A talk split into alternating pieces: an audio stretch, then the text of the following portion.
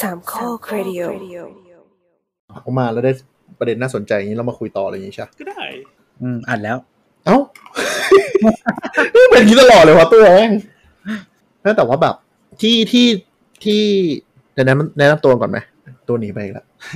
อ่ะได้ ก็แนะนำไปซี สวัสดีนี่คือการแนะนำอย่างโลวกๆนะครับ ในเมื่อทุกคนรู้จักรายการเรากันอยู่แล้ว หรือว่าถ้าใครที่โผล่เข้ามาก็ต้องทำตัวเป็นเนียนๆ เหมือนฟังมาสักสองสามอีพีแล้ว นี่คือรายการ Tech Talk มี 3 ที่เจที่จะมาแนะนำเทคโนโลยีแบบย่อยง่ายให้คุณฟัง อะไรวะนะครับซึ่งประกอบไปด้วย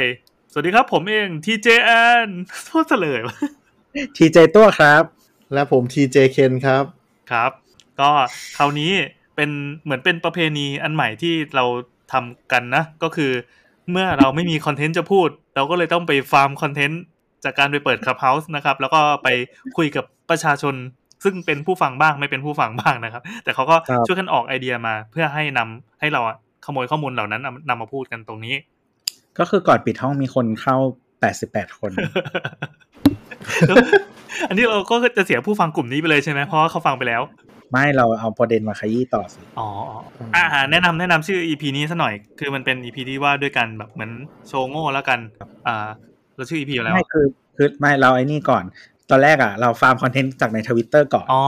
ครับครับรู้เลยว่าแบบหมดทางทำกินแล้วจริงๆ คือเดี๋ยวเดี๋ยวต้องบอกว่าเราไม่ได้แบบหมดมุกหรืออะไรนะ แต่เรารู้สึกว่าเฮ้ยอาทิตย์ที่แล้วเพิ่งอัดไปสดๆเลยทำไมแบบสัปดาห์หนึ่งแม่งผ่านมาเร็วจังวะ แล้วเราก็ไม่ได้มีเวลาเตรียมตัวนะครับดังนั้น EP นี้เราก็เลยมาคุยเบาๆสลับกับคอนเทนต์หนักๆในบางสัปดาห์ ซึ่งสัปดาห์ไหนที่พอเป็นคอนเทนต์หนักก็จะคุยแบบโอ้ยเนิร์ดมากเลยอย่างมีมีฟีดแบ็กมามีฟีดแบ็กกลันมาบอกว่าฟังแบบฟังแล้วลอยอ่ะ ฟังแล้วอบอุ่น EP เขาวที่ได้วเป็นอะไรนะ ที่แบบโหดๆอะ เอ่ ส อ มาร์ทโฮมส แอป มาร์ทโฮม แอปอยอ อ๋อสมาร์ทโฮมไอ้ยไอ้นอย ไม่ นี่ ใช่หรอก นอยนี่ยังฟังคุยง่ายคุยง่ายฟัง เออ เข้าใจเพราะว่ามันแลกเปลี่ยนกันใช่ไหมแต่ว่าตัวสมาร์ทโฮมอะบางทีแบบเอ้ยเราก็หลุดไปภาษาเทคนิค ซึ่งจริงๆ เราเราเป็นคนอยู่นอกวงการเราก็ยังรู้สึกว่า เออบางส่วนมันก็ฟังยากเหมือนกันจริง ขออภัยคราวหน้าเราจะทำตัวปัญญาอ่อนกว่าเดิม ซึ่งคราวนี้ก็เป็นตัวอย่างนะครับ ครับ ไม่ไม่ไม่แต่ว่าแต่ว่าเหมือนกับตอนที่แบบพอเนิร์ดจัดจัดๆอะแล้วก็ถามฟีดแบ็กคนฟังอะไรอย่างเงี้ย อ่า เขาก็ประมาณว่าแบบก็ไม่ได้หมายถึงว่าอยากให้เนิร์ดน้อยลงนะ คืออคนฟังรายการเราซาดิสเหรอวะ ใช่ใช่เออคือเขาไม่บ่นเว้ยแค่บอก เออ ว่าแค่แบบว่าตรงไหนที่มันไม่ทัชกับตัวเองอะมันอาจจะหลุดไปบ้างอะไรก็ก็แล้วแต่ เขาจะบอกว่าเออฟังรู้เรื่องประมาณ 60%ครับ เออ หกสิบก็ดีแล้วแหละ ไม่ไม่แต่เขาก็บอกว่าชอบฟังได้หกสิบเปอร์เซ็นแต่ก็ชอบนะ อะไรอย่างนี้ ฟังแล้วแบบดูดูแบบอะไรนะฉลาดดีอะไรอย่างเงี้ย ผู้ฉลาดดี คืออะไรวะฟังไม่ดูเรื่องแต่แบบรู้สึกว่าแบบไม่เหมือนบางคนเขาอาจจะแบบฟังเสร็จแล้วไปหาข้อมูลเพิ่มเติมแล้วก็จะแบบเปิดโลกอะไรอย่างนี้ป่ะ เออ ใช่ไหม จริงๆมันก็ดีตรงที่พอมีคนมาบอกว่ากำลังหาข้อมูลอยู่พอดี แล้วพอมาได้ฟังแล้วเอาไปใช้ประโยชน์ได้เลยเนี่ยเอออันนี้แฮปปี้ตัวลอย อืม จริงๆมีคนทักมาถามด้วยแหละว่าอันนี้ยี่ห้ออะไรอะไรอย่างเงี้ย อืม ตัวขายของ ไม่ไม่ได้มีขายทุกอย่างมางอันก็ไม่มีขาย ซึ่งอันนั้นอ่ะไม่มีขาย ถูก ของจีนนั่นเอง ไม่ใช่ของจีนไม่มีขายของจีนเลยที่ออฟฟิศอ่ะ นั่นแหละ นั่นแหละ อ่ะ โอเค นี่ก็เป็นเทคจ็อก EP ที่ 20 แล้วนะครับ เราอัดกันวันที่ 10 มีนาคม 2564 แล้วก็ออกอากาศในวันศุกร์นี้เลยจ้ะ มาครับ ผมก็จริงๆไอเดียนี้มาจากคุณสมตุ้ยนะฮะ ใช่ครับ ขนาดไอ เดีย ขนาดไอเดีย ยังไม่มีเลย ไอที่สัญญาไว้อะไหนอะไรพวก NAS พวก Cloud Storage อะไรต่างๆอะ คลาวด์สตอเรจที่โดนทวงเยอะมากอ่ะ ไม่พูดไม่ได้แล้วอ่ะ เออมันมันเป็นเรื่องใหญ่เป็นเรื่องที่ต้องต้องอธิบายแฟกต์ไง มันก็เลยต้องทำกันบ้านกันเยอะหน่อย นี่เราพูดเผื่อทีเจเคนซึ่งจะเป็นผู้ทำกันบ้านให้เราทั้งหมดนะครับ เนี่ยเนี่ยเนี่ยเนี่ยช่วงนี้อยู่ใน ครับ โหมดโหมดอู้ครับขี้เกียจ หัวร้อนหัวร้อน แล้วดังนั้นคราวนี้เราจะคุยกันเรื่องอะไรยังไงบ้าง ครับผมก็คือเรื่องอ๋อที่อันนี้ชื่อห้องเทห้องห้องคลับเฮาส์นะฮะเอ่อถ้าใครมีคลับเฮาส์ก็ไปตามคลับสามโคกรีโดกันได้นะฮะเอ่อแกจเจ็ตอะไรรู้งี้ไม่น่าซื้อเลย อืม อืม เออ ก็ดีนะ เออ เดี๋ยวตั้งตั้งเป็นชื่อ EP เลย นี่จะขี้เกียจคิดยันชื่อ EP ใช่ปะรอบหน้าเดี๋ยวต้องมีประกวดทำปกแล้วอ่ะ ผมว่า ช่วยส่งปกมาหน่อย ใครใครที่ใช้ขับเฮานะครับ รบกวนเปลี่ยนภาพโปรไฟล์ตัวเองนะครับ เราจะขอมาทำปก มีใครอยากตัดเสียงไหมฮะ ก็เดี๋ยวจะได้ฟังกับคนอื่น ได้ได้ได้ ใครว่างมาอัดให้ที ได้ได้หรือหรือวันไหนใครอยากเป็นทีเจชั่วคราวนะครับ เชิญ เออก็คือไม่ทำอะไรแล้ว อ่ะก็ก็ได้คุยก็ได้อะไรเยอะดีนะ แล้วก็คนพบว่าแบบที่ตลกโคตรๆคือทุกคนแม่งไม่ move on จากหูฟัง after shock ทำไมทำไมมันเกิดอะไรขึ้นมาอันเราเราต้องไล่ลำดับยังไงบ้างเนี่ย คือเมื่อกี้เราไม่ได้เข้าไปในช่วงขับเฮาที่เขากำลังระดมความคิดกัน เราก็ไปช่วงท้ายๆเลยหลังจากคิดเสร็จแล้ว มาท้ายจริง เหมือนห้อง ก็หลักๆ หลัก ๆ ก็คือเปิดห้องแล้วก็แบบใครอยากแชร์อะไรก็แบบยกมือกันเข้ามาเล่าอะไรอย่างเงี้ย ๆอ่า เออ ก็แบบเปิดมาด้วยอีหุ่นเครื่องดูดฝุ่น ครับผมก็ อืม อ่ะเดี๋ยวเดี๋ยวมาไล่ลิสต์ดีกว่า อืม วันนี้คือโน้ตไว้ด้วยเหรอ ใช่แล้ว อ่ามามามามา เดี๋ยวไม่มีคอนเทนต์ใช้ เฮ้ยหากินง่ายดีว่ะ เราฟังดูว่าชาวบ้านเขาประสบปัญหาอะไรกันบ้างที่เอ่อเราไม่ต้องแนะนำอะไรมากนะก็พอพูดชื่อหัวข้อก็คงเข้าใจเลยว่าซื้อมาแล้วก็แม่งไม่คุ้มเลยว่ะ ได้แก่ ใช่ครับ อ่า อันนี้คนแรกนะฮะ เราควรออกชื่อไหมหรือเราไม่ควรออกชื่อวะ ออกเล ไม่ ย ต้องหรอกไม่ต้องหรอกมั้ง อ่ะล่ะผู้ฟังคุณผู้ฟังท่านหนึ่งแล้วกัน เออ นะคุณผู้ฟังท่านหนึ่งนะฮะก็คือ ออกชื่อละกัน อ่า ไหนๆก็ อ่ะให้เครดิตเขา เราบอกเราบอกไปแล้วเราบอกไปแล้วว่า หัวคัน เราจะ ว่ะเหมือนอยากพูด ไม่ใช่ เดี๋ยวมันงง อ่าได้ เซ็น ได้ เตอ ได้ ร์มาวะ อืม อ่ะครับผม คุณเสียมนะฮะพี่เสียมเขาบอกว่าเนี่ยเขาซื้อ iRobot iRobot เป็นชื่อเอ่อแบรนด์แบรนด์หนึ่งเนี่ยเขาผลิตภัณฑ์หลักมันคือหุ่นยนต์ดูดฝุ่น อืม อืมไอโรบอทลุมบ้าอะไรเงี้ยพี่เซมบอกว่าซื้อมาเป็นราคาหลักหมื่นเลยนะฮะ รุ่นท็อปทอปของปีนั้น ไอ้พวกนี้ปกติราคามันเท่าไหร่ไอ้มันคือหุ่นยนต์ออโต้ที่ไว้ถูบ้าน ใช่ใช่หุ่นยนต์กลมๆอะฮะ อืม เออก็ถ้าไอโรบอทเนี่ย จริงๆ หลักๆ มันในเมืองไทยอ่ะราคาก็เป็นหลักพันแบบปลายๆอ่ะ ไปจนถึงหลักหมื่นสองหมื่นอะไรเงี้ยครับ ก็จะเป็นยี่ห้อที่ค่อนข้างแพงหน่อยถ้าเทียบกับยี่ห้ออื่นสองหมื่นอะไรเงี้ยมีได้ อืมอืม อืมแล้วก็ เออเขาบอกว่าซื้อมาแล้วเนี่ย ตอนแรก ๆก็เห่อะใช่ไหมเห่อะแล้วก็ก็ใช้งานเป็นประจำแล้วก็ออกความพิเศษของรุ่นเนี้ยก็คือมันสามารถแมปปิ้งห้องได้ ซึ่งมันก็จะสร้างแผนที่ห้องขึ้นมา หลังจากมาทำงานไปแล้วอะแล้วทีเนี้ยเราก็จะควบคุมมันด้วยในแอปอะว่าแบบว่าให้คลีนเป็นบางเซกชันของห้องได้ คือเอาจริงของพี่เซมนี่น่าจะเกินคำว่าเหอะอะก็คือเก็บห้องเพื่อให้โรบอททำความสะอาดได้ช่วงแรก มันควรจะเป็นแบบนั้นอยู่แล้วโว้ย แล้วมันไม่คุ้มยังไงวะทำไมคือมันมันมันก็ดู ไม่ น่าจะ ก็คือ โอเคอยู่ หลั นะ งจากพอหลังจากพอเขาใช้ไปสักพักหนึ่งอ่ะเขาก็เหมือนในไลฟ์สไตล์ปกติของเขาเนี่ยก็คือบางทีซื้อของหรือว่าของในชีวิตประจำวันบางทีก็วางบนพื้นอะไรอย่างเงี้ย อ๋อ ใช้พื้นที่พื้นในห้องอ่ะ แล้วทีเนี้ยก็คือหุ่นยนต์ถ้ามันจะทำความสะอาดได้ดีอ่ะมันต้องเคลียร์พื้น ๆ อืม เออแล้วเขาก็แบบไม่ได้เคลียร์ใช่ไหมแล้วก็เหมือนพอใช้ไปบางทีก็จะมีปัญหาด้วยอย่างเช่นว่า ถ้าของเบาหรือของอะไรเงี้ยวางไว้บนพื้นอ่ะ บางทีมันก็จะดันไงดันไปอยู่ที่อื่นอ่ะที่มันไม่ควรจะอยู่อะไรอย่างเงี้ย ลาก หรือ เลย แบบรองเท้าอะไรอย่างเงี้ยบางทีก็ดันไปรองเท้ามันก็เบาอะไรอย่างเงี้ย อืม ก็จะไปอยู่ที่ที่ไม่ควรจะอยู่กลับมาบ้านก็ต้องมาเก็บ อืม อืม สุดท้ายแล้วก็คือ เหมือนกับว่ามันก็ไม่เหมาะกับไลฟ์สไตล์การใช้พื้นที่ใช้ชีวิตของเขาที่แบบว่ามันเป็นเอ่อคอนโดที่เอ่ออาจจะไม่มีพื้นที่เปิดโล่งมากพอ ให้หุ่นยนต์มันวิ่งดูดฝุ่นอะไรแบบเนี้ย สุดท้ายก็คือไปซื้อเครื่องดูดฝุ่นแบบไดสันมันเป็นหมื่นเหมือนกันนะครับก็คือเป็นแบบ ทำไม่กดตัวแพงตลอดเลยวะ แฮนด์เฮลก็สไตล์พี่เซียมนะฮะ ครับ กลุ่มคนการเงินไม่มีปัญหา ก็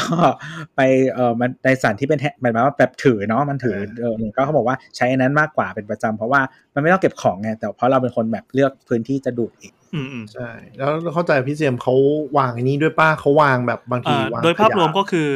เหมือนกับไอตัวโรบอทเนี่ย มันจำเป็นจะต้องอาศัย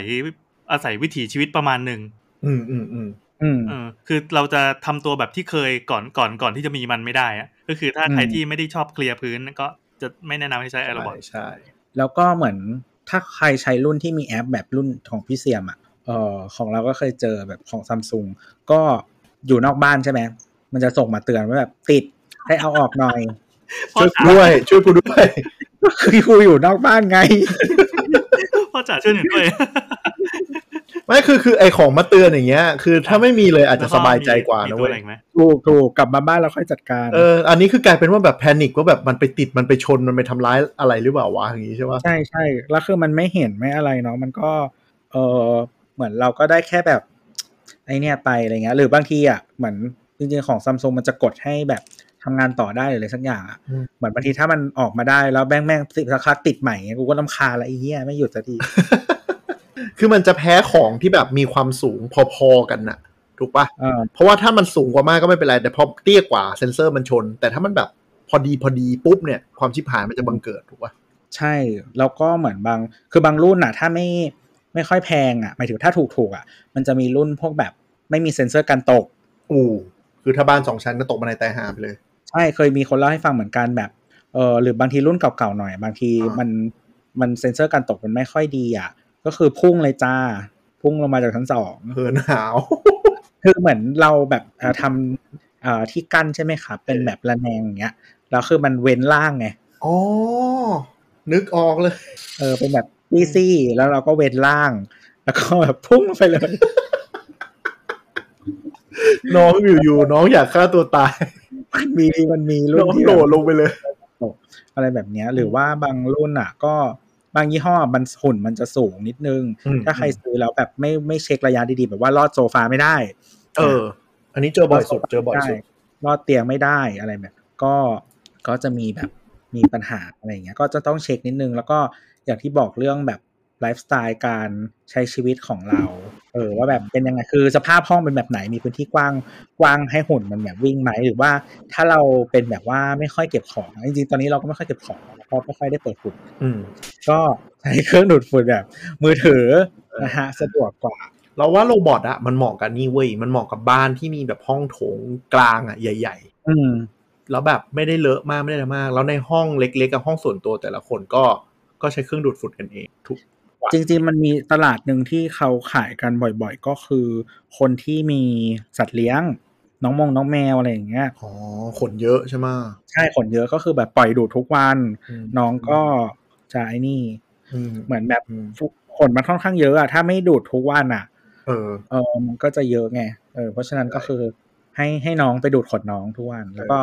ให้น้องแมวเล่นบนหุ่นได้ด้วย แต่ก็ก็แบบเรารู้สึกว่าไอ้โรบอทดูดฝุ่นอะเราว่าอย่าอย่าอย่าซื้อรุ่นถูกๆ ก็คือเหมือนพูดไปในขับเฮาส์เหมือนกันว่ารุ่นถูกๆที่แบบชนแล้วหมุนอย่างเดียวอะพอมันไปเข้าไปในซอกหรืออะไรบางอย่างที่มันเป็นแนวตั้งปุ๊บอะมันจะชนแล้วหมุนอยู่กับที่แบบไม่ยอมไปไหน เพราะเหมือนระยะหมุนกับระยะชนอะ อืม มันพอดีพอดีพอดีแบบมันมันแทนที่มันจะวิ่งไปรอบๆเขาเนี่ยมันวนอยู่เป็นลูปเลย เออ คือไอโรบอทมันเป็นยี่ห้อแรกๆที่ทำหุ่นยนต์ อืม ซึ่งไอโรบอทอ่ะเขารุ่นสมัยก่อนอ่ะมันจะเป็นวิธีชนและหมุน อืม เป็นแพทเทิร์นแบบวิ่งแบบว่าแรนดอมเท่านั้น อืม จะเพิ่งจะมีรุ่นหลังๆเนี่ยจะเปลี่ยนเป็นไม่เป็นแบบชนและหมุนเป็นแบบเซนเซอร์ อืม ซึ่งอันเนี้ยจะคล้ายๆ พวกยี่ห้อของเอ่อพวกเกาหลีหรืออะไรแบบเนี้ย อืมอืม เออยี่ห้อฝั่งเอเชียเนี่ยมันจะเป็นจะไม่จะไม่ใช้ชนและหมุนส่วนใหญ่จะเป็นเซนเซอร์ แล้วเขาจะแมปเอ่อแมปพื้นที่ไปด้วย แล้วก็แบบค่อยๆบันทึกว่าดูดตรงไหนไปแล้วอะไรแบบเนี้ย มันจะใช้กล้องสแกนห้องอะแล้วก็แมปห้องขึ้นมา ถ้าถ้าเจ้า มีหลาย ดีๆไม่มี แบบ แอปอะมันก็จะเห็นเป็นห้องเลย ใช่ เออ มีไรด้ามีแบบกล้องสองเพดานอะไรอย่างเงี้ย เออ อืม แต่ว่าไอ้รุ่นรุ่นโง่ๆอ่ะคือเหมาะกับที่ที่เราเจอเคสที่ที่ใช้แล้วเวิร์กก็คือห้องเลี้ยงแมวอ่ะ อืม คือหมายถึงว่าห้องเลี้ยงแมวที่แบบไม่มีอะไรเลยนอกจากสี่เหลี่ยมแต่ อืม อย่างนั้นอ่ะก็คือปล่อยมันวิ่งไปวิ่งชนไปชนมาแบบได้เรื่อยๆอะไรเงี้ย คือถ้าห้องว่างโล่งไม่มีของเยอะ ใช่ มีเฟอร์นิเจอร์ไม่กี่ชิ้น เฟอร์นิเจอร์แบบเออไม่ไม่สมมติขาแบบขาแล้วก็ไม่เหมือนเก้าอี้กับโต๊ะอย่างเงี้ยถ้ามันซ้อนกันอ่ะมันจะวิ่งยากละ อ่าใช่ เอ ใช่ อ ใช่อย่ามีอย่ามีเฟอร์นิเจอร์มีขาเยอะอะมันจะ คือ งงมากเลย จะบอกว่าห้องเลี้ยงแมวมันโอเคใช่ไหมเพราะมันดูดขนแมว แต่เคยมีเพื่อนที่เขาเลี้ยงหมาในบ้าน อ่า แล้วหมามันขี้ในบ้าน นั่นแหละ มัน วิ่งกวาดแล้ว นึกภาพว่าปาดขี้หมาแล้วก็เป็นแบบกระจายแผ่เต็มบ้านอ่ะจากเดิมที่มันไม่ต้องทำความสะอาดอะไร อ่าก กลับมาบ้านเนี่ยอย่างคาวอ่ะ เออคือคือนึกสภาพนะฮะท่านผู้ฟังเผื่อไม่รู้คือบางรุ่นอ่ะ มันจะเป็นขนปัด ขนมันจะมีมันจะมีขนด้านหน้าเป็นหนวดอ่ะ กวาดเข้า แล้วจะมีขนดูดอยู่ข้างล่างที่แบบดูดเข้าไปอย่างเงี้ย เออ ก็คือถ้าคนไหนโชคดีคือจังหวะมันปัดเนี่ย มันไปปัดขี้ปุ๊บ แล้วมันไปโดนล้อปุ๊บ มันก็จะเกิดการเหตุการณ์ระเบิดขี้เต็ม ห้อง แล้วมันก็จะติดล้อ ก็ได้มันลากไป เออแล้วมันก็พอมันคือก้อนใหญ่เนี่ย จากหลังหลังการมันระเบิดตัวเองปุ๊บไอ้ก้อนหลักก็จะเข้าไปที่ตัวดูดด้านล่าง แล้วตัวดูดมันจะเป็นมันจะเป็นแกนหมุนๆนึกออกไหมเหมือนกับโกยถังผงอะเข้าไปในตัวดูด เพราะพัดลมมันจะมันไม่แรงมาก พอมันไปโดนตัวโกยปุ๊บก็คือขี้มันก็จะระเบิดเต็มท้องน้อง แล้วน้องก็จะเต็มไปด้วยขี้แล้วน้องที่เต็มไปด้วยขี้ก็จะวิ่งไปล้อมห้อง ไม่รู้จะช็อกตรงไหนก่อนดี ใช่ใช่แบบคงนรกระดับหนึ่งอะนะจริง นะฮะก็เตรียมให้ดีๆ ก่อนที่จะมีหุ่นยนต์ แต่ว่าแต่ว่า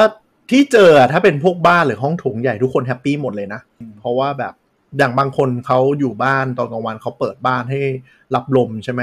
มันก็มากับฝุ่นกับอะไรอย่างเงี้ยเขาก็เลยแบบแฮปปี้พอสมควร อืม อืม เพราะฉะนั้นก็ต้อง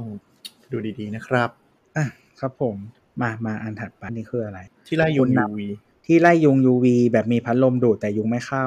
คือเขาบอกว่าเนี่ยเขาอยู่คอนโดแบบชั้นเก้านะ แต่ว่ายังมียุงแต่ว่ามีนิดหน่อย เออ แล้วก็เหมือนแบบเขาก็เลย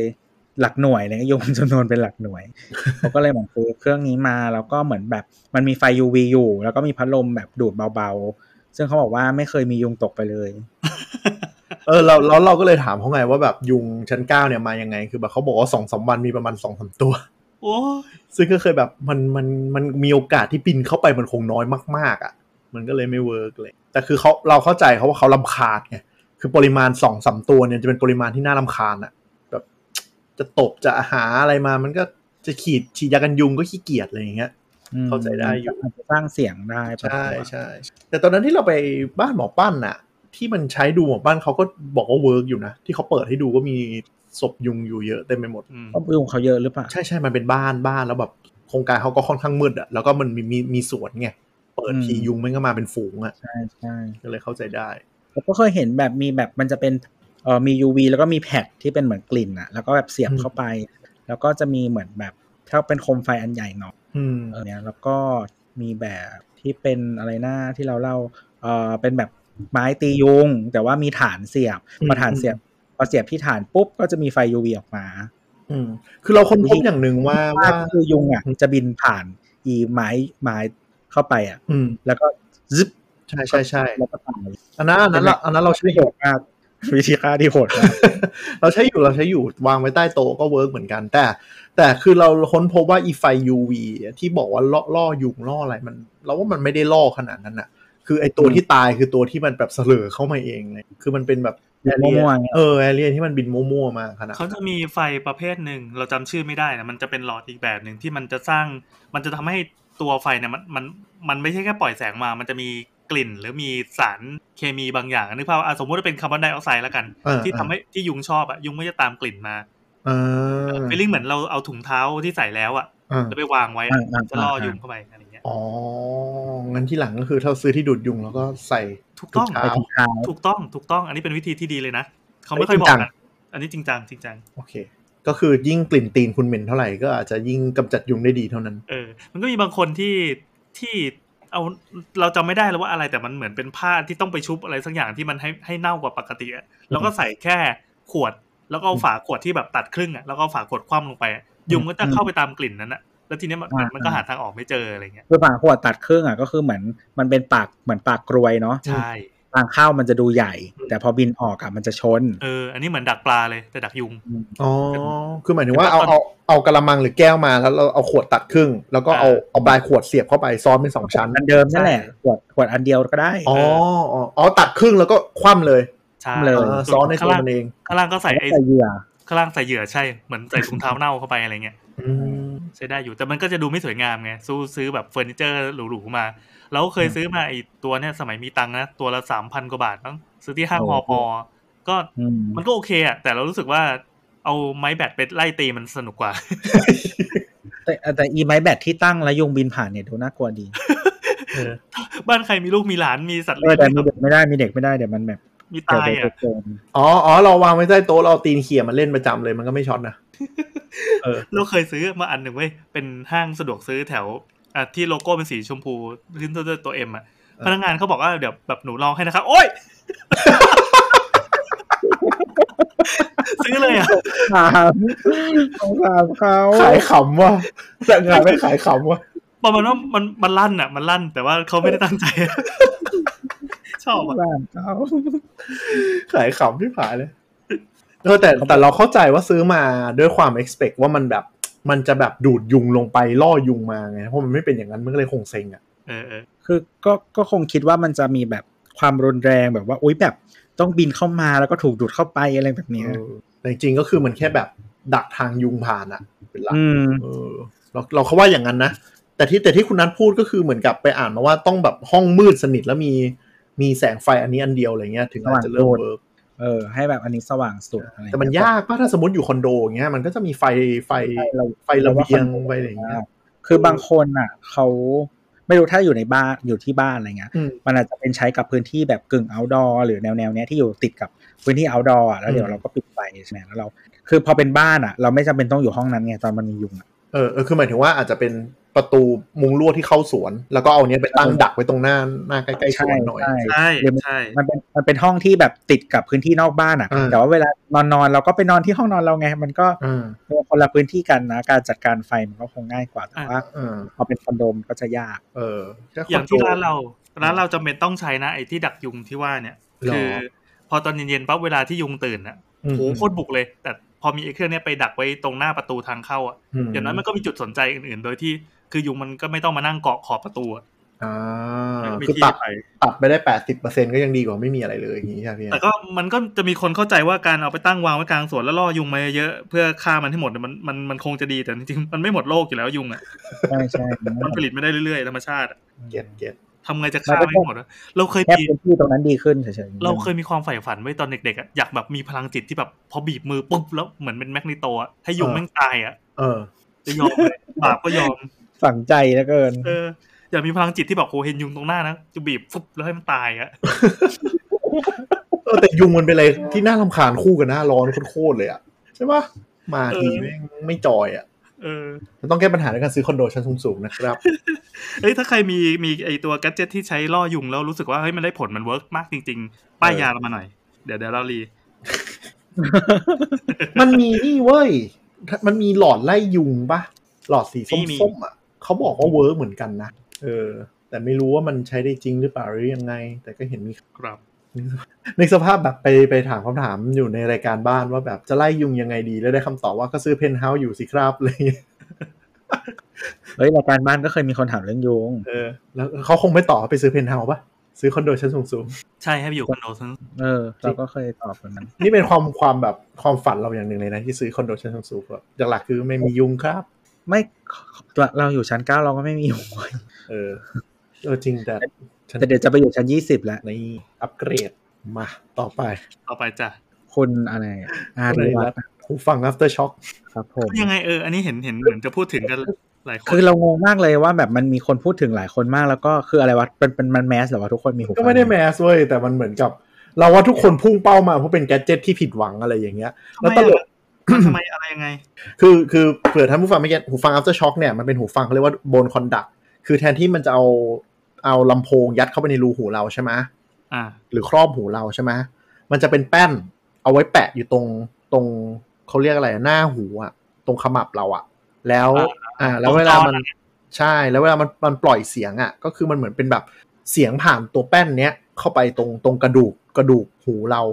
อ่า เออคือเหมือนเราเราเราถ้าเราเอาลำโพงหูฟังอะ่ะไปแนบไปแนบตรงกระดูกอะ่ะเราก็จะได้ยินเสียงอยู่ เสียงมันจะผ่านเข้าไปตรงหัว แทนที่จะเข้าไปในรูหูเรา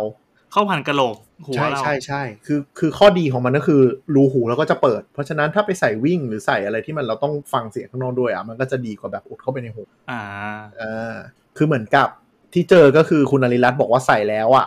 มันมันหนีบหนีบตรงขมับเนี่ยมันมันปวด แล้วเขาเป็นไมเกรนอยู่แล้ว พอเปิดเสียงปุ๊บมัน มันแบบมันตุบตุบตุบเข้าไปอ่ะคราวนี้ยิ่งแบบ มันสั่นมันสั่น เออมันสั่นเข้าไปก็ยิ่งแบบไม่ไหวแล้วจ้าอะไรอย่างเงี้ย คือมันสั่นกว่าปกติปะ ไม่แน่ใจอ่ะ ไม่เคยลอง มันมันมันไม่สั่นเราเรามีคือมันไม่สั่นมันจะเหมือนตุบตุบเข้าไปอ่ะคือถ้าท่านผู้ฟังอย่างนึกภาพก็คือเอาหูฟังที่ไม่ใช่เป็นแบบอินเอียร์นะเป็นแบบเอียบัดหรือเป็นอะไรอย่างเงี้ย แตะเข้าไปตรงแบบตรงประมาณเนี้ยเออ ก็คือตรงตรงเหนือจอนิดนึง ตรงขาแว่นนะฮะถ้าใคร เออ ใส่ ตรงเนี้ยตรงเนี้ย ตรงโหนกแก้มด้านในสุด เออ มัน ใต้ใต้ขาแว่นแล้วกัน เออเออเพราะว่าเวลาใส่มันจะเป็นเป็นหูเกี่ยวมาปุ๊บคือถ้าเป็นหูฟังปกติมันก็จะเกี่ยวแล้วเข้าไปในรูหูใช่ป่ะอันนี้คือเหมือนแบบเกี่ยวแล้วมันมาแปะอยู่ตรงเนี้ย อ่าอ่า เออมันก็จะเป็นตรงขมับถอยจะเอาจากขมับแล้วถอยมาใกล้หูหน่อยอ่ะ อ่า อืมซึ่งมันก็มันก็แบบเวลาเปิดเสียงมันก็จะเหมือนแบบตุบตุบตุบตุบนิดนึงอะไรอย่างเงี้ยคือคนที่เป็นไมเกรนมันคงประสาทเสียจริงๆอ่ะ เข้าใจได้ เออแล้วที่ตลกก็คือเหมือนกับ พอพอคุณอาริรัตน์พูดแล้วแบบทุกคนก็เหมือนกับโผล่มาแจมประเด็นว่าเป็นแบบใช้แล้วไม่โอเคยังไงอะไรอย่างเงี้ย เฮ้ยมีคนที่ชอบก็มี เออเออเออแต่คือข้อเสียของมันคือแบบมิติเสียงมันมันมันกากมากอะคือหมายถึงว่าเราว่าหลายคนที่ซื้อเราคิดว่าแบบมันเป็นนิวเทคโนโลยีแล้วมันน่าจะเจ๋งแต่จริงๆคือแบบเสียงมันไม่ได้ดีขนาดเออ ก็คือแนทบอกว่าคุณคุณแนตเต้นะฮะ อืม บอกว่าก็คือสำหรับแนดอะใช้อันเนี้ยเพราะว่าส่วนหนึ่งก็คือ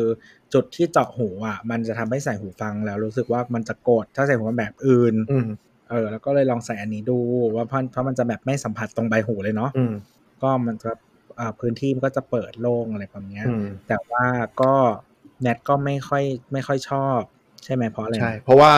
พอมันไม่ได้เข้าไปในรูหูใช่ปะแต่พอเกี่ยวหูอะแล้วพอขยับตอนออกกำลังกายก็คือมันไปถูไอ้ที่เจาะหูอยู่ดี โอ้โห อ๋อแล้วเวลาเหงื่อออกมันไหลปะ ใช่ใช่เพราะเหงื่อออกมันไหลมันไหลปุ๊บก็เลยไปโดนที่เจาะหูไง โอ้โห เออแล้วก็ ประมาณ อีกอันหนึ่ง นั้น อีกอันหนึ่งที่มีหลายคนพูดก็คือแบบ พอเสียงมันแย่ใช่ปะเราก็ต้องเอ่อเร่งเสียงให้มันดังขึ้นเพื่อจะได้แบบได้ยินชัดขึ้น เพลงชัดขึ้นอย่างเงี้ย ผลก็คือมันดังเกินแล้วคนรอบข้างก็ได้ยิน ใช่ เออ คือถ้าไปใช้ในที่สาธารณะแบบวิ่งข้างนอกอะไรอย่างเงี้ย ม แล้วมันก็อาจจะรู้สึกแบบแปลกนิดนึงที่เราต้องเปิดเสียงดังรบกวนคนอื่นนิดนึง แต่ว่าก็มีคุณคุณนิกใช่ไหมบอกว่าคือเขาบอกว่า อืม เขาอะโอเค เพราะว่าสิ่งที่เขาฟังเวลาวิ่งอ่ะ ก็คือเสาวสาว โอ้โห ขอบคุณมากเลยครับรายการดี ครับผม เอ่อแบบว่ารอบแบบวิ่งหนึ่งหนึ่งสาวสาวอะไรอย่างเงี้ยเวลาวิ่ง คือหนึ่งวีควิ่งหนึ่งสาวสาวสาวอะแล้วถ้าสาวสาวสาวตอนไหนเวิ้นเวอยาว คือเขาก็ต้องวิ่งมากขึ้นใช่ไหม ใช่เขาบอกว่าไม่ได้จับเวลาให้แบบจบรายการ นั่นนะสิแล้วตอนที่ว่านทางสถาปัตย์เขาทำไงวะเขากำลังเตรียมตัวปุ๊บก้มเทกำลังเริ่มวิ่ง แล้วเขาก็คงแบบเอาวเชี่ยจบแล้วเหรอ ใครอยากฟังที่ว่างทางสถาปัตย์นะครับสาวสาวหนึ่งห้าสาม จำชื่ออีพีได้ เป็นตอนที่วิวตอนตอนที่แบบอะไรนะ listen เยอะแน่นอนอะเพราะทุกคนน่าจะกดไม่ต่ำกว่าสามรอบ เราเป็นหนึ่งในคนนั้นที่แบบ กูกูเผลอไปกดสกิปปะวะ แล้วเราก็กดเล่นใหม่เว้ย แล้วเราก็แบบ คือคือขับรถอยู่บางทีก็ไม่ได้ดูจอไงว่ามันเล่นไปถึงขนาดไหนก็ผิดปะวะ อ่ะกด PVS เดฟังใหม่ แล้วก็ตัดอีกเว้ยแล้วก็แบบ เฮ้ย ไม่อ่ะเราว่ามันมีปัญหาแล้วก็เลยต้องมาหยิบมือถือขึ้นมาไอ้เหี้ยมันมีแค่นี้จริง มีคนถามว่าลืมอัพหรือเปล่า อัพผิดไหมอะไร ๆนี่นะครับ อาจจะไม่ใช่ของที่ซื้อแล้วเสียดายเงินนะครับ เป็นเวลาที่ฟังแล้วเสียดายเวลา ก็ไม่ได้น่าเสียดายมากป้าไม่กี่นาทีเอง เรื่องสภาพคุณนิดดีเขาอุตส่าห์จะตอบพร้อมวิ่งป่ะ แต่งตัวเรียบร้อยป้ายมาเริ่มวิ่งอ้าวจบ ยืดขา เซลล์ ยืดเท้า ด้วย เต็มที่ เสียเซลล์นะเว้ย เวลาจากบ้านมาก็คือนานกว่า เออแล้วเขาจะออกกำลังกายเขาต้องไปฟังตอนก่อนหน้านั้นซ้ำอีกรอบเพราะไม่งั้นเดี๋ยวไม่มีคอนเทนต์ออกกำลังกายไม่แต่ว่าที่ที่คุยเรื่องหูฟังอ่ะมันเราว่ามีประเด็นหนึ่งที่น่าสนใจที่มันแอพพลายกับแบบของในการซื้อหลายอย่างเลยอ่ะคือแบบไปดูรีวิวว่ามันดีหรืออะไรมันดีแล้วจริง ๆ มันกลายเป็นว่ามันไม่ฟิตกับเราเลย มันไม่พอรีวิวมันไม่พอ เออเหมือนกับยังไงดีอะคนอื่นบอกว่าใส่สบายคนอื่นว่าอะไรเงี้ยมาพอมาแอพพลายกับเราเราไม่โอเคอะมันกลายเป็นการเสียดายเงินที่แบบ เราก็ทำกันบ้านมาแล้วนะอะไรเงี้ยอาจจะแค่แบบลืมลองหรือว่าไม่ได้ลองนานพอแล้วแม่งก็จะเป็นเป็นการเสียเงินที่แบบค่อนข้างเสียดายมากๆอะ คืออ่ามีคุณหมอท่านหนึ่งนะฮะในายแพทย์ประวิน นะฮะคุณหมอหู ออกชื่อเลย ผม อืม ครับผมนายแพทย์ประวินนะเขาบอกว่าก็คือจริง ๆ หูเรามันมีความแบบแตกต่างกันหลากหลายรูปแบบพอสมควร เพราะฉะนั้นเนี่ยการที่จะหาหูฟังที่มันแบบพอดีกับหูเราอ่ะ มันก็อาจจะไม่ง่ายนะเพราะเพราะฉะนั้นถ้าไม่ลองอ่ะ มันก็จะค่อนข้างบอกได้ยากว่ามันมันเหมาะกับหูเราไหมอะไรอย่างเงี้ยอืม แล้วหูฟังมันมีความแสบอีกอย่างหนึ่งเว้ยคือ ช่วงที่ลองที่ร้านอะบางทีเราก็ อืม ลองแค่แบบสิบ10 นาทีแล้วรู้สึกโอเคอะแต่หู อืม ฟังมันจะเริ่มชิบหายเวลาบางทีผ่านไปครึ่งชั่วโมงหนึ่งชั่วโมงอะไรอย่างงี้ด้วยแหละ อื อื ม ม เอออย่างแบบบางอันอะเราใส่ช่วงสิบนาทีแรกโอเค พอผ่านไป อืม สักครึ่งชั่วโมงปุ๊บเหมือนว่าความดันหรือความร้อนในหูมันเราเริ่มขึ้นอะคราวนี้มันแบบมันมันเป็นเมือกอะไม่โอเคตรงนี้ คือสำนักรีวิวบางที่เขาก็จะพูดนะ อืม ถ้าแบบละเอียดหน่อยอย่างเช่นเรื่องของความร้อนการระบายอากาศหรืออะไร เอ แบบ อ เนี้ย เอ เอ อ อซึ่งอันเนี้ยก็อาจจะพอแอพพลายกันได้ อืม บ้าง อืม แล้วก็เออแต่ว่าอีกส่วนหนึ่งนอกจากลักษณะเฉพาะตัวของหูแล้วอะมันคือลักษณะเฉพาะตัวของขนาดหัว อ่าอ่า เออเพราะว่าศีรษะของแต่ละคนอะก็ขนาดไม่เท่ากันเหมือนกัน เพราะฉะนั้นเนี่ยหูฟังบางแบบที่มันต้องการมีที่เกี่ยว มีที่กดหรือมีที่ครอบหรืออะไรแบบเนี้ยมันก็จะมีผลถ้าเราเอ่อรูปร่างหัวเล็กใหญ่ไม่เท่ากัน หรือแม้แต่ความอ้วนอะ ก็คือ หมายถึงว่าบางคนอ่ะถ้าถ้าเป็นหูฟังแบบอย่างพวกคล้องไปข้างหลังอ่ะถ้าคุณคอใหญ่มากๆอ่ะมันก็จะดันไง เออ เออมันก็มันจะหมายถึงว่ามันจะใช้พื้นที่ไม่เท่ากันอะแล้วมันอาจจะไม่เหมาะกับคุณก็ได้ เออ จริง อย่างบางคนหน้ากว้างหัวใหญ่ไอ้ที่เป็นแบบเฮดโฟนใส่แล้วก็บีบขมับอะไรอย่างเงี้ย อืม บางคนก็ไม่พอดี บางคนก็พอหน้าเล็กไปปุ๊บอีเนี่ยมันไม่หนีบพอดี ไอ้ อืม ก้านก็เลยไปแหมะวางทับหัวก็เลยปวดหัวด้านบนแฮะ อืม ปัจจัยต่าง แล้วก็คืออย่างของเออเหมือนเหมือนอย่างตัวเราเองอ่ะ ก็คือหูรูหูเราค่อนข้างเล็กก็คืออ ม ใส่เอียร์พอดหรือว่า AirPod อ่ะ อืม เออใส่ได้ แต่ว่าไปสักแบบครึ่งชั่วโมงหรือชั่วโมงหนึ่งก็จะเจ็บจะปวดเลย อืม เออมันจะมันไม่ค่อยพอดี เรารู้สึกว่า ซึ่งจริง ๆ Apple มันเคลมว่ามันเทสกับคนเท่าไหร่ไม่รู้เป็นหมื่นเลยมั้งเออเหมือนเขาเทสมาว่าโหคนประมาณกี่เปอร์เซ็นต์ของโลกนี้ที่จะแบบว่า เจ็ดสิบห้าหรือแปดสิบเปอร์เซ็นต์อ่ะใช้ได้ เออที่แบบจะแบบพอดีอะไรประมาณเนี้ยก็คืออ ม แต่ว่าเราไม่ใช่หนึ่งในนั้น เราก็ไม่ใช่หนึ่งในนั้น แหมคนที่ใช้ Apple นี่มันป้องกันดีวะ อีมิเกี่ยว คือดีเห็นไหมมันมันบอกว่าประชากรโลกส่วนใหญ่เขาโอเคนะ มีแต่คุณเนี่ยไม่โอเค ไม่นี่คือพูดคำเคลมเขาให้ฟัง ตัว นั่นแหละแต่ก็คือเราใส่ไม่ได้ เออ แล้วก็ทุกทุกก็คือแต่เราใส่อินเอียร์ได้เราเป็นคนไม่มีปัญหากับหูฟังอินเอียร์บางคนหลายๆคนไม่ชอบ อืม เอออื มอืม แต่ว่าส่วนใหญ่จะต้องใส่ยางหรือว่าโฟมอันเล็กสุดอย่างเงี้ยก็จะพอ อื อืมมคืออินเอียมันมันมันมันปรับขนาดจุกได้ไงก็เลยโอเคหน่อย อืม ใช่ใช่แล้วก็คือไม่แต่คือบางคนเขารู้สึกอึดอัดเวลาแบบใส่หูที่มันเหมือนปิดอ่ะ อืมอืมอืม เออเพราะว่าอินเอียมันก็จะเหมือนปิดไม่มีไม่ส่วนใหญ่เดี๋ยวนี้จะดีไซน์ให้มีช่องลมนิดนึงเข้าได้เพื่อไม่ให้ไม่ให้ความดันในหูมันมีปัญหาเออ เราว่าอินเอียมันพัฒนามาเยอะเหมือนกันนะ พูดถึงหูฟังอ่ะ มันพัฒนากันมาเยอะโดยเฉพาะแบบ noise cancelling อ่ะ หลังๆก็แบบดีขึ้น ไม่ไม่ไม่ไม่ตื้อหูเท่าไหร่ แต่คือเหมือนตอนเราลองคืออันที่เราใช้อยู่อ่ะไอโซนี่เอ่ออะไร WF 1 0 0 0 XM3 อ่ะ ชอบความแบบท่องชื่อได้ คือมันก็ตัดเสียงข้างนอกโอเค แต่ว่ามันถ้าเทียบกับ over ear มันก็ไม่ขนาดนั้นมันก็แบบพอได้อะไรอย่างเงี้ยเออแม่งแม่งสู้ over ear ไม่ได้จริง โอเอียมันได้มิติกว่าไง ๆใช่ไม่อันนี้ไม่ได้พูดถึงคุณภาพเสียงนะพูดถึงการตัดเสียงอย่างเดียว อ๋ออ๋ออยู่แล้วเพราะโอเอียมันไม่มันเยอะกว่า อืมใช่ใช่แต่ว่าอันนี้ก็คือ คืออันนี้มันเป็นอินเดียเพราะฉะนั้นมันจะซีลหูประมาแล้วหนึ่งสเต็ปใช่ปะแต่มันก็มีแบบ active noise cancelling ที่เป็นเออเขาจะทำเสียงที่เป็น noise ที่มันตัดกับข้างนอกอะ อืมอืม ที่มันจะ cancel เสียงข้างนอกให้อะก็ได้ประมาณหนึ่งอะไรเงี้ยแต่ว่าถ้าเป็นตัวแบบ Sony ที่เป็น over ear ที่เป็นเอ่อ XM4 หรือ XM3 อะไรเงี้ยหรือว่าแบบเอ่อ AirPod Max อะไรเงี้ยก็คือรู้สึกเลยว่าแบบอีแค่เสียงข้างนอกไม่มีจริง ไปลอง AirPod Max มาก็อยากได้ครับ เห็นราคาแล้วซื้อไม่ลงครับ แต่ตอนนี้มีเงินก็ใช่ว่าจะได้นะครับ รอไปหกสัปดาห์ครับ โห บ้า เออไม่แต่คือเมืองไทยมันสองหมื่นนะเมืองนอกมันหมื่นห้ามันไม่ไหวปะวะ สั่งตอนนี้ได้ของขวัญตอนสงกรานต์นะครับ เมืองนอกก็ประมาณหมื่นหกกว่าๆคืออเมริกาก็ต้องนับรัฐที่มันมีแท็กซ์เนาะ อ่าอ่าอ่าก็เผื่อเราอยู่โอเลกอนอะไรอย่างเงี้ย จริงจริงๆ ราคาไต้เกาหลีญี่ปุ่นเอ่ออะไรนะ ญี่ปุ่นกับไต้หวันก็อยู่ประมาณหมื่นหกกว่าๆแต่ถ้าเราไปซื้อมันฟรีแท็กซ์ได้ไง ใช่ทั้งไต้หวันแล้วก็ญี่ปุ่นเอาแท็กออกได้อ๋อญี่ปุ่นไม่รวมแท็กอยู่แล้ว เออ ไต้หวันเอาแท็กออกได้ไต้หวันราคารวมแท็กแล้วเอาแท็กออกได้เออ ก็น่า คืออย่างหูฟังที่ของโซนี่เราอ่ะก็บินไปซื้อที่ไต้หวันใช่ปะ อืม ถูกกว่าเมืองไทยประมาณพันห้า อืม แล้วก็เอาแท็กออกอีก ใช่ใช่ใช่ คือมึงจะ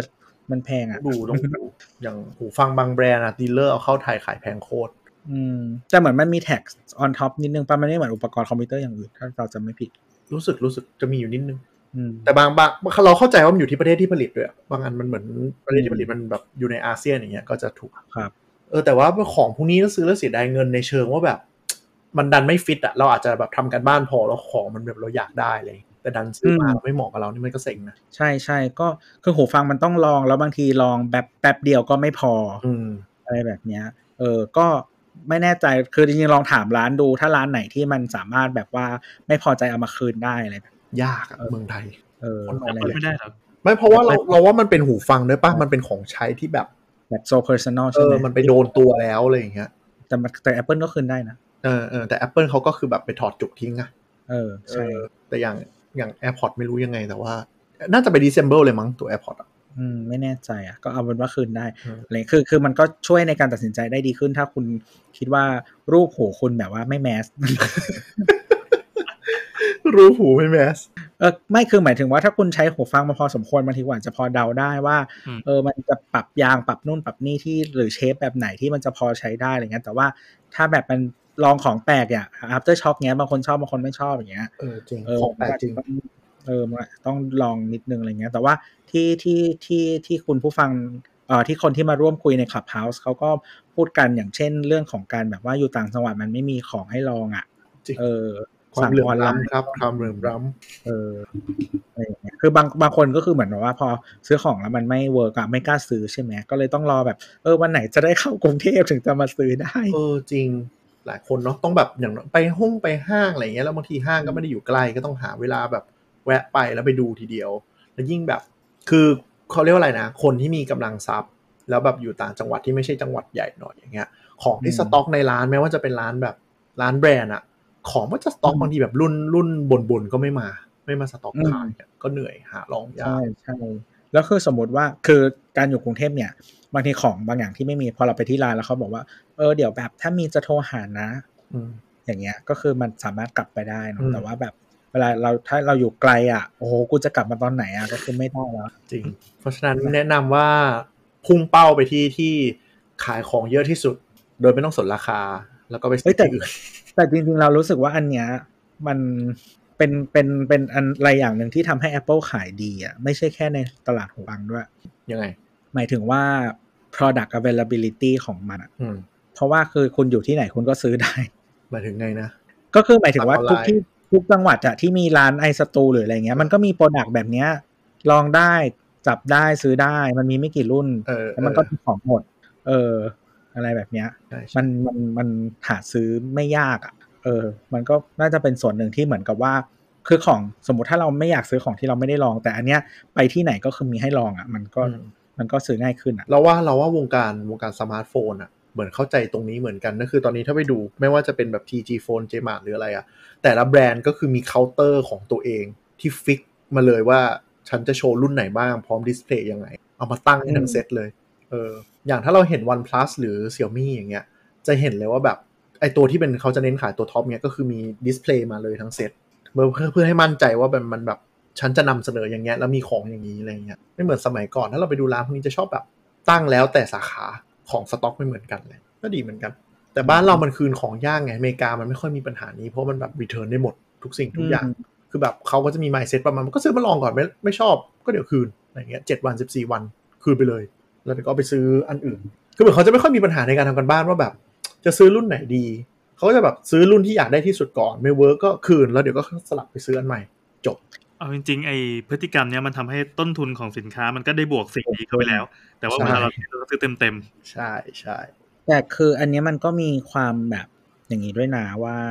พฤติกรรมคนในประเทศอะ่ะ บางประเทศอะ่ะ คนเขาไม่ค่อย ไม่ค่อยโกงอะ่ะ ๆอ๋ออ่า ไม่ค่อยแฮกระบบอะ่ะ คือหมายถึงว่ากูแฮปปี้กับของสิ่งนี้กูก็ยินดีที่จะใช้ต่ออะไรอย่างนี้ใช่ไหม เออใช่แต่คือเหมือนจริงๆคน ไม่ใช่ไม่ใช่หมายว่า จุดประสงค์ในการซื้อมาเกียนอะซื้อ ใช่มันไม่ค่อยมี เออ เอาเล คื ย อ ไม่เล่าคืนอะไรเงี้ย คืออย่างคนไทยอ่ะ บางคนอ่ะ แบบไปอยู่เมืองนอกแล้วก็ทำพฤติกรรมแบบ เออแบบเออรองเท้าไม่รู้ใช้ไซส์ไหนดี สั่งแม่งห้าไซส์เลยแล้วเดี๋ยวค่อยคืนอย่างเงี้ย อ๋อ หรือใส่ซื้อชุด แล้วก็ไปออกงาน แล้วก็เสร็จงานก็คืนไม่ตัดป้ายออกอะไรอย่างนี้ อืม นี่จ้าที่ร้านก็โดนจ้า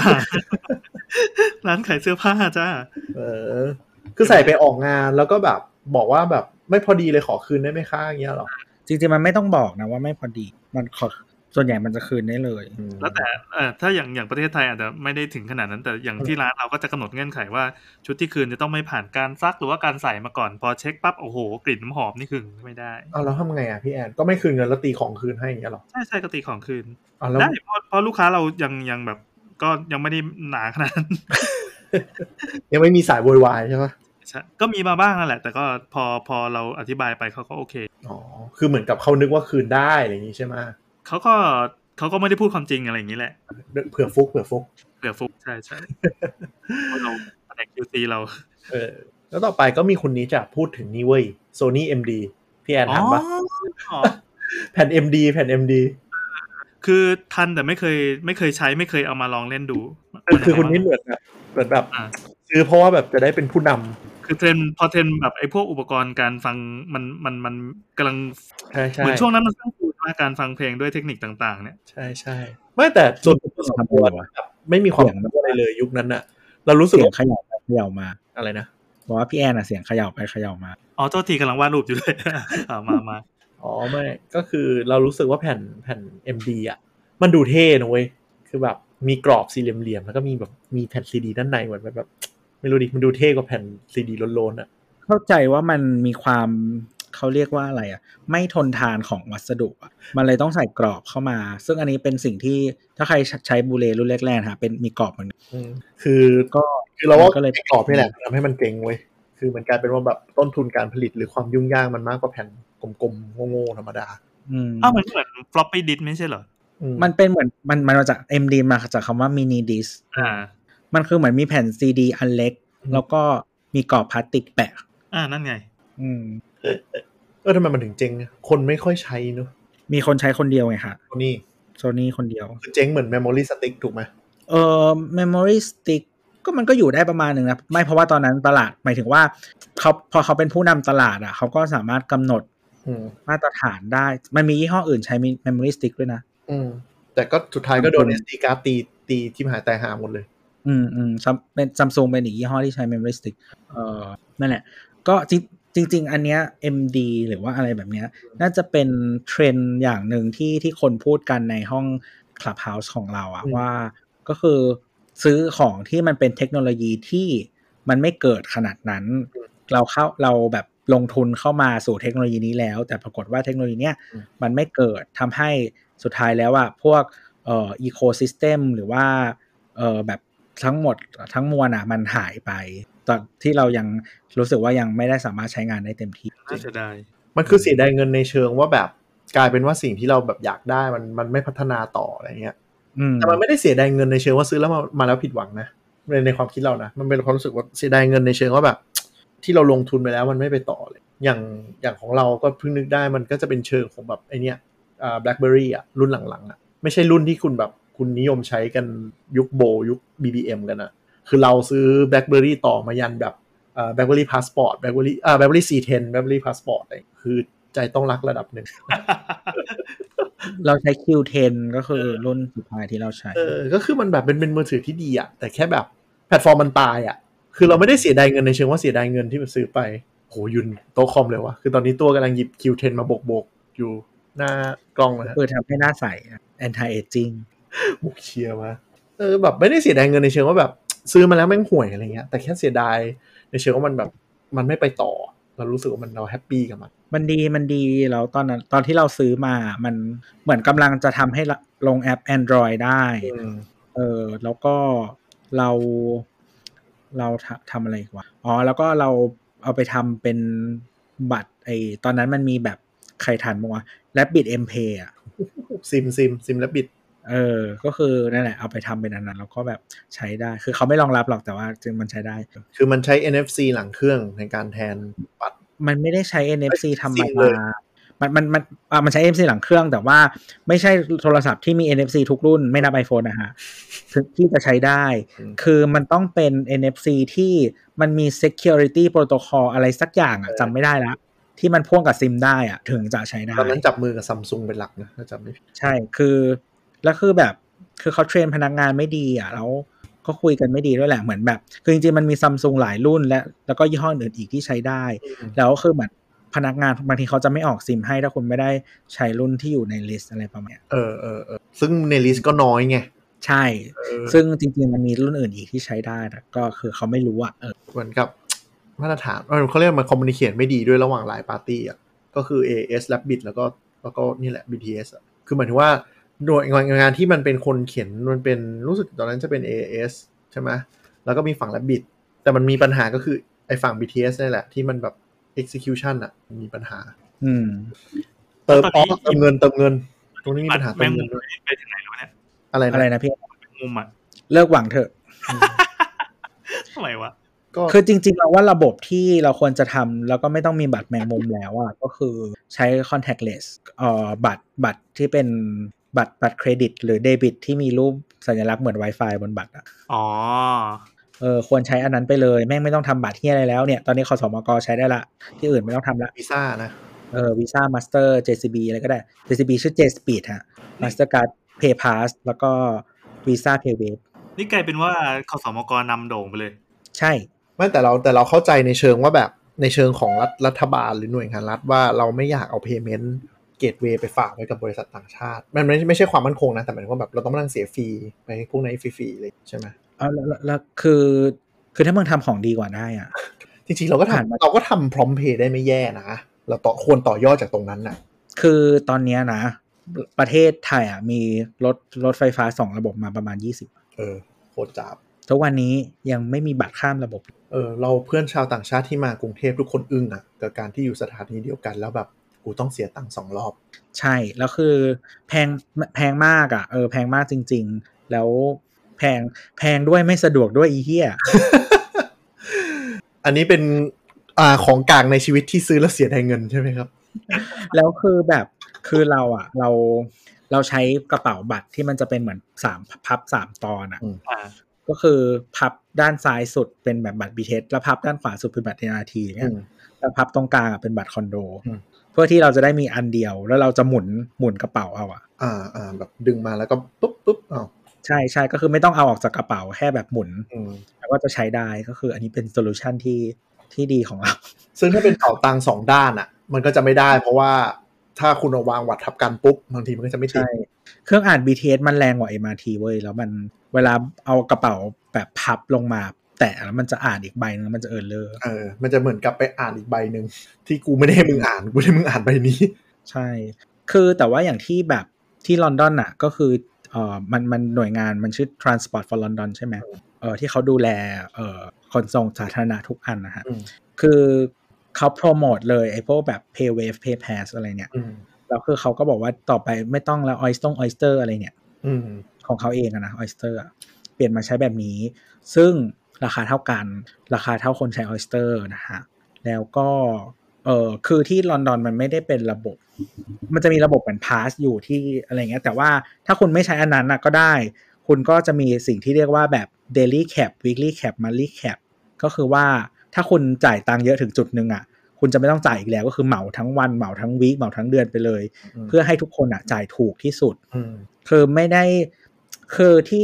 ก็เข้าใจนะที่ไทยมันหวังกำไรนะบริษัทเอกชนนะคือเหมือนกับว่าคุณอ่ะ ต้องมานั่งคำนวณเว้ยว่าแบบคุณจะซื้อโปรหรือใช้เฮียอะไรยังไงก็ได้อ่ะ ให้มันคุ้มค่าสำหรับคุณที่สุดอ่ะ อืม เออซึ่งถ้าคนซื้อเกินหรืออะไรอย่างเงี้ยแบบพวกเที่ยวอ่ะก็คือทิ้งไปเลย แต่ว่าของที่อย่างที่ลอนดอนอ่ะคือเขาก็พยายามแบบว่าเฮ้ยถ้าคุณไม่ว่าคุณจะใช้มากใช้น้อยถ้าคุณใช้มากถึงจุดหนึ่งอ่ะก็คือเหมาให้คุณไปเลยไม่ต้องจ่ายเพิ่มแล้ว อืมคือมัน แค่ใช้บัตรบัตรเครดิตใบเดิม คือมัน แล้วก็จะจำไว้ เยอะระดับหนึ่งอ่ะใช่ไหมแต่ก็คือเบิร์นป้องมันใช้สำหรับคนที่เดินทางบ่อยจริง ๆ อะไรอย่างเงี้ย เหมือนฐานคิดมันแล้วแต่ว่าเราจะเอาผู้ใช้เป็นที่ตั้งหรือเปล่า หรือว่า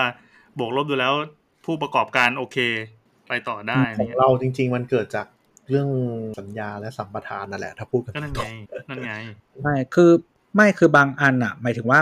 เออระบบหนึ่งอ่ะ มันตอนที่เขาเรียกว่าอะไรลงทุนตอนที่ประเทศมันไม่รัฐบาลก็ไม่กล้าลงทุน มันก็ต้อง reaps benefit แหละเข้าใจ แต่ระบบที่มาทีหลัง แล้วก็สั่งผ่าน regulator แล้วก็ยังเหี้ยเหมือนกัน คือช่วงแรกอะเข้าใจแต่สุดท้ายคือมันผ่านตามระยะสัญญาที่ต้องส่งมอบคืนให้เป็นของหลวงแล้วไง อืม โอเคเทคนิครีส่งมอบแล้วแต่ว่าก็ยังจ้างเขา fully operate ก็เลยแบบเอ๊ะ อืม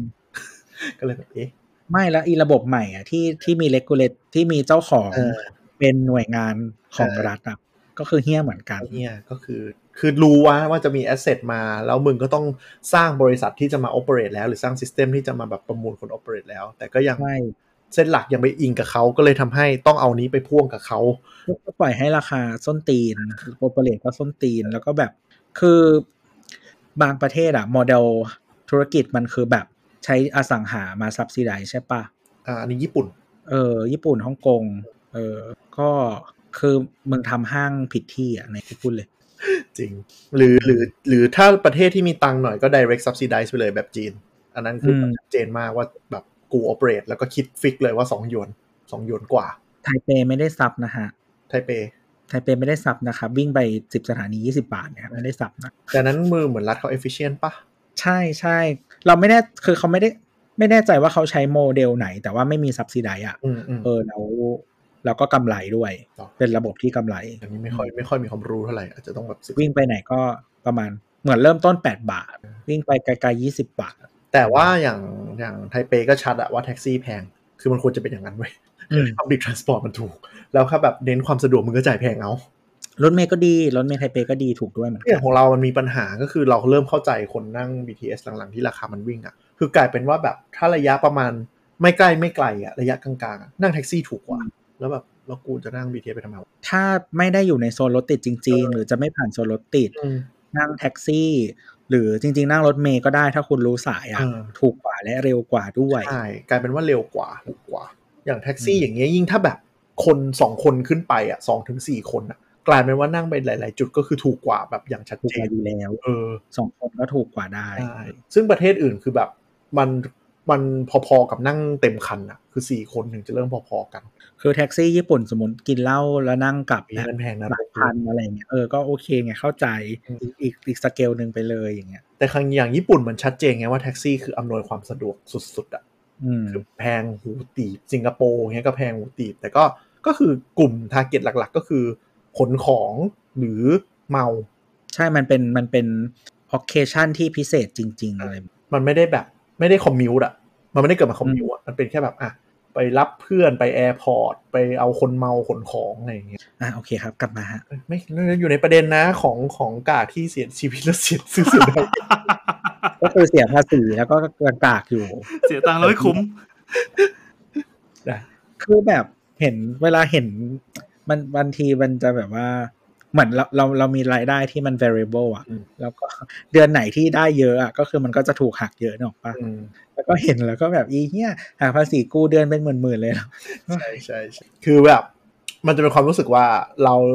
เขาเรียกว่าอะไรวะย้ายงงย้ายงานหรือทำอะไรสักอย่างแล้ว เราฐานรายได้ขยับอะแต่พอเหมือนขยับปุ๊บ แล้วมันโดนถอยลงมาเลเซยี่สิบเปอร์เซ็นต์อ่ะมันจะเริ่มมีความแบบอย่างเงี้ย อ่า นั่นแหละครับ อันนี้อันนี้คือเลือกซื้อไม่ได้ด้วยนะ ไม่ใช่เรื่องไม่ซื้อนะ ครับผมอยากจะเลือกได้ยังเลยว่าให้ภาษีมาจ่ายตรงไหน ถ้าการเมืองดี ว่าการเมืองดี ฟัง อ่ะมีอะไรอีกนะ อืมอ๋อเออแต่เราพูดถึงประเด็นที่แบบเวลาเราอินเวสอะไรกับเทคโนโลยีอะไรบางอย่าง แล้วมันเจ๊งนี่มันก็แบบเสียดายในเชิงนั้นนะ อืม เนี่ยก็คืออย่างคนนี้คนนี้นะฮะ คุณพงศกร อืม VR เขาบอกว่าเขาซื้อเอ่อ PlayStation VR เออ PlayStation VR ก็คือเป็นเขาเรียกว่าอะไรอ่ะ แว่นเหรอ อืม แว่น VR ใช่ นะ virtual ใช้ reality คู่กับกันก็คือมันชื่ออะไรวะ Project Morpheus ที่ใส่ที่หัว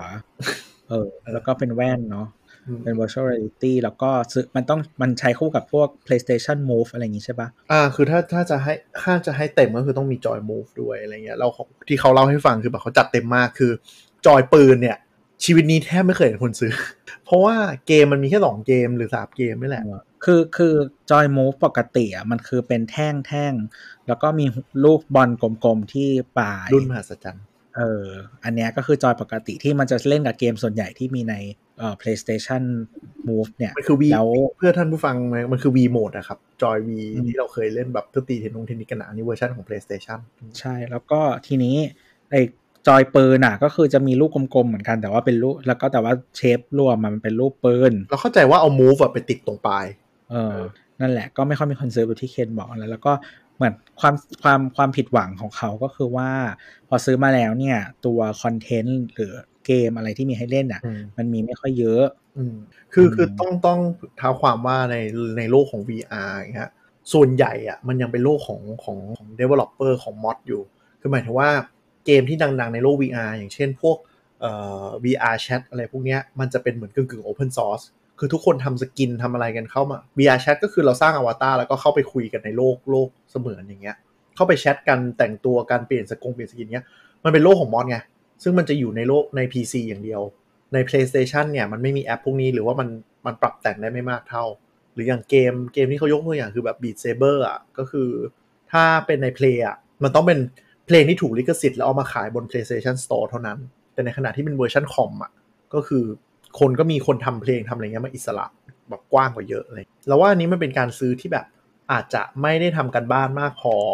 ตอนมาอาจจะเป็นช่วงที่แบบ เอ้ยฉันอยากลอง VR จัง มันมีเครื่องเพลย์อยู่แล้ว ฉันซื้ออันที่ต่อเพลย์เลยแล้วกันจะได้ง่ายดีแล้วปรากฏว่าแม่งแบบเจ็บ เรามองว่า คือจริงๆแล้ว เออ เรามองว่าตลาดมันไปไม่ได้ด้วยแหละ คือ VR ตอนนี้ใครที่เคยชี้ว่ามันเป็นอนาคตในช่วงเมื่อสักกี่ปีนะสี่ห้าปีที่แล้วที่ผ่านมาเนี่ย อืม ตอนเนี้ย อืม เลิกพูดกันหมดแล้วอ่ะ อืม ในในแง่ในแง่ของแบบความว้าวนะ แต่จริงๆคอมมูนิตี้เขาโตขึ้นเรื่อยๆนะพี่ อืม ใช่แต่ว่ามันเป็นมันเป็นเพสที่มัน ไม่เร็ว เออมันไม่เร็วอะ อ่าใช่ แล้วก็แบบมันก็มีคนล้มหายตายจากออกไปจาก ใช่ วงการอะไรอย่างเงี้ย คนที่เหลืออยู่อย่างแบบโอคิลัสก็คือถ้าไม่มี Facebook มันจะอยู่อย่าง หลักๆเราว่ามันคืออ่าต้นทุนตอนนี้ แล้วก็ ความไม่เฟรนลี่ของของของการอยู่กับมันอะคือหมายถึงว่าคอนเทนต์พวกเนี้ยมันต้องต้องดึงให้ยูเซอร์อยู่อยู่บนแพลตฟอร์มระยะเวลาหนึ่งแบบ อืม อาจจะแบบสองสามชั่วโมงต่อวันอะไรอย่างเงี้ยแต่พอเป็น VR บางทีมันเล่นมาสิบห้าทียี่สิบนาทีก็แบบเมาจะอ้วกแล้วอะไรอย่างเงี้ย อ๋อใช่ใช่แล้วเขาบอกว่าก็คือเขารู้สึกว่ามันมึน ใช่ ในการใช้หลายๆอย่าง แล้วก็มันมีสายใช่ไหม ใช่ อืม แต่อย่างแต่เขาก็คอมเมนต์ว่าเขาแฮปปี้กับ VR มาก หลังจากไปซื้อ Oculus Quest มาก็คือเป็นรุ่นที่แบบไม่มีสายแล้ว แล้วเสียบแล้วเล่นได้เลย ไม่ต้องมานั่งต่อนู่นต่อนี่ มันหน่วงไหมอ่ะ ไม่หน่วงนะ เขาใช้กับคอมมันต้องแต่ต้องใช้คอมสเปคแรงพอสมควรนะถึงจะใช้แล้วดี เดี๋ยวนะ Oculus Quest มันเป็น standalone ปะ จานนรนเหรอไม่ต้องมีคอม รู้สึก เออมันมัน VR มันพัฒนาเรื่อยๆเหมือนกัน ใช่ใช่อันนี้เป็นเป็น Android base อ๋อ เออเป็นแบบ standalone เลยอะไรอย่างเงี้ยก็คือเดี๋ยวเดี๋ยวนี้โลก VR มันก็เริ่มขยับไป standalone แล้วแต่ว่ามันก็จะติดเรื่องสองอย่างก็คือแบตเตอรี่กับความแรง คือถ้าอยากแรงคุณต้องใช้ตัวที่ต่อกับคอม ซึ่งก็ยังไม่สะดวก อย่าง HTC อืม ก็คือมาแบบมีแนวคิดว่าเอาคอมตั้งโต๊ะทั้งเครื่องไปอยู่เป็นเป้ข้างหลัง อืม อะไรอย่างเงี้ยเออแต่ถ้าเป็นแบบรุ่นรุ่นที่เป็น Android หรือว่าเป็นอะไรเงี้ย มันก็จะมีแบบเกมในสไตล์ของมัน ก็ มันไม่ เหมือน เราว่ามันไม่ตายเว้ย แต่ว่าต้องดูว่าอนาคตจะแบบจะขยับไปด้านไหน มันก็มีความไก่กับไข่อยู่แบบ อย่างเช่นว่าแบบพอมันไม่แมสคอนเทนต์ก็ไม่มาอะไรอย่างเงี้ยคอนเทนต์ไม่มาคนก็ไม่เล่นอะไร เราเคยเล่นตั้งแต่สมัยแรกๆอะที่เป็นแค่เอาโทรศัพท์ไปใส่การ์ดบอร์ดของ Google อย่างเงี้ย ก็คัดบอร์ด สนุกนะ เราแฮปปี้มากแล้วลูกๆก็ชอบด้วย คือ อืม สำหรับพ่อก็เปิด YouTube ดูอะไรเงี้ย มันก็มีคลิปแบบที่เหมาะกับการดู ทำไมต้องเว้นเสียงวะ ส่วนลูกๆก็จะดูไอ้ที่มันเป็นเหมือน POV POV มันมันมันชื่ออะไรนะ มันเป็นเหมือนนิทานสั้นๆอ่ะประมาณ 5 นาทีจบต่อเรื่องแล้วแล้วเด็กก็จะชอบ เดียว มาก ดูก็จะเป็นซีรีส์ชื่อเกมอะไร อืม เอ้ยเอ้ยแต่แต่นี่ถ้าหลายอันดีนะ คือแบบดูแล้วมันก็เห็นแบบสมมติมีตัวอะไรวิ่ง เด็กก็จะหันไปมองมองๆรอบๆอะไรอย่างเงี้ย ใช่ ใช่ปะ ใช่ใช่ แต่เราว่ามันแบบคนทำคอนเทนต์น้อยเพราะว่ามันทำลำบากไงมันไม่ง่าย ใช่ มันมันใช้คือทำแค่ทำ YouTube ธรรมดามันก็ไม่ง่ายแล้วอันนี้ต้องแบบถ่ายอะไรหลายสิ่งอะ อืมแล้วเรามีอย่างหนึ่งที่เรารู้สึกว่าแบบ VR บนมือถือมันจะไม่ค่อย adopt คือ คืออันหมายถึงว่าเราไม่ต่อให้เราไม่ใส่แว่น VR การดูภาพ 360 องศาทำไมต้องบังคับใช้ใจโรวะต้องหมุนเครื่องตามบางทีอยากแค่เอานิ้วปัดๆนึกออกปะ แล้วแต่คนทำแอปอะมันก็มีแอปที่ทำได้ ใช่ แต่หมายถึงว่าแบบหลายอันที่มันอย่างในรูปของ Facebook หรือ หรือวิดีโอของ YouTube อะคือแบบ อืม มันจะแบบอิงใจโรตลอดเวลา เจโรสโคปก็คือตัวตัวจับเอ่อทิศทางการวางของเครื่องการหมุนของเครื่อง แล้วแทนที่เราจะแบบฟลิกรูปไปมาได้อะไรเงี้ยคือใน Google Photo อะฟลิกได้ แต่ใน YouTube อืม ไม่ได้ อ๋อ แบบ แล้ว ไปตามมือถือตลอดลำคาญที่ผ่าน ใช่ คือพอ ครับ กลุ่มผู้ใช้มันไม่ได้เยอะพอที่จะฟีดแบ็กไปแบบเยอะๆอ่ะมันก็ไม่ได้พัฒนาต่อ จริงจริงแต่แต่ก็ไม่ตายคือเป็นวงการที่ไม่ตายมีคอมมูนิตี้ของเขานะ เออ นี่แปลก ระดับหนึ่ง ก็มีคนไม่ทำแล้วไงก็คือ Google ตามส เดี๋ยว ไต เดี๋ยว ล์ แป๊บหนึ่งแมวเหยียบคีย์บอร์ด Google นี่คือเทแม่งทุกอย่าง ใช่ จากบริษัทที่อินโนเวตตอนนี้คือแบบหากินกับของเก่าอย่างเดียวแล้วอะ แหมก็มีช่วงตันบ้างอะไรบ้าง ตัดมาหลายปีแล้วแม่ แอปเปิลก็ตันตั้งหลายปีมันก็ยังขายได้ เฟซไอดีนะเว้ยเฟซไอดี พี่แอนพูดไม่เปิดใหม่ เออ คือเราเสีย ใจ อ๋อเมื่อกี้แมวมันมันเหยียบคีย์บอร์ดแล้วเป็นปุ่มปิดไมค์เว้ย เอาพอดีแล้วเกิน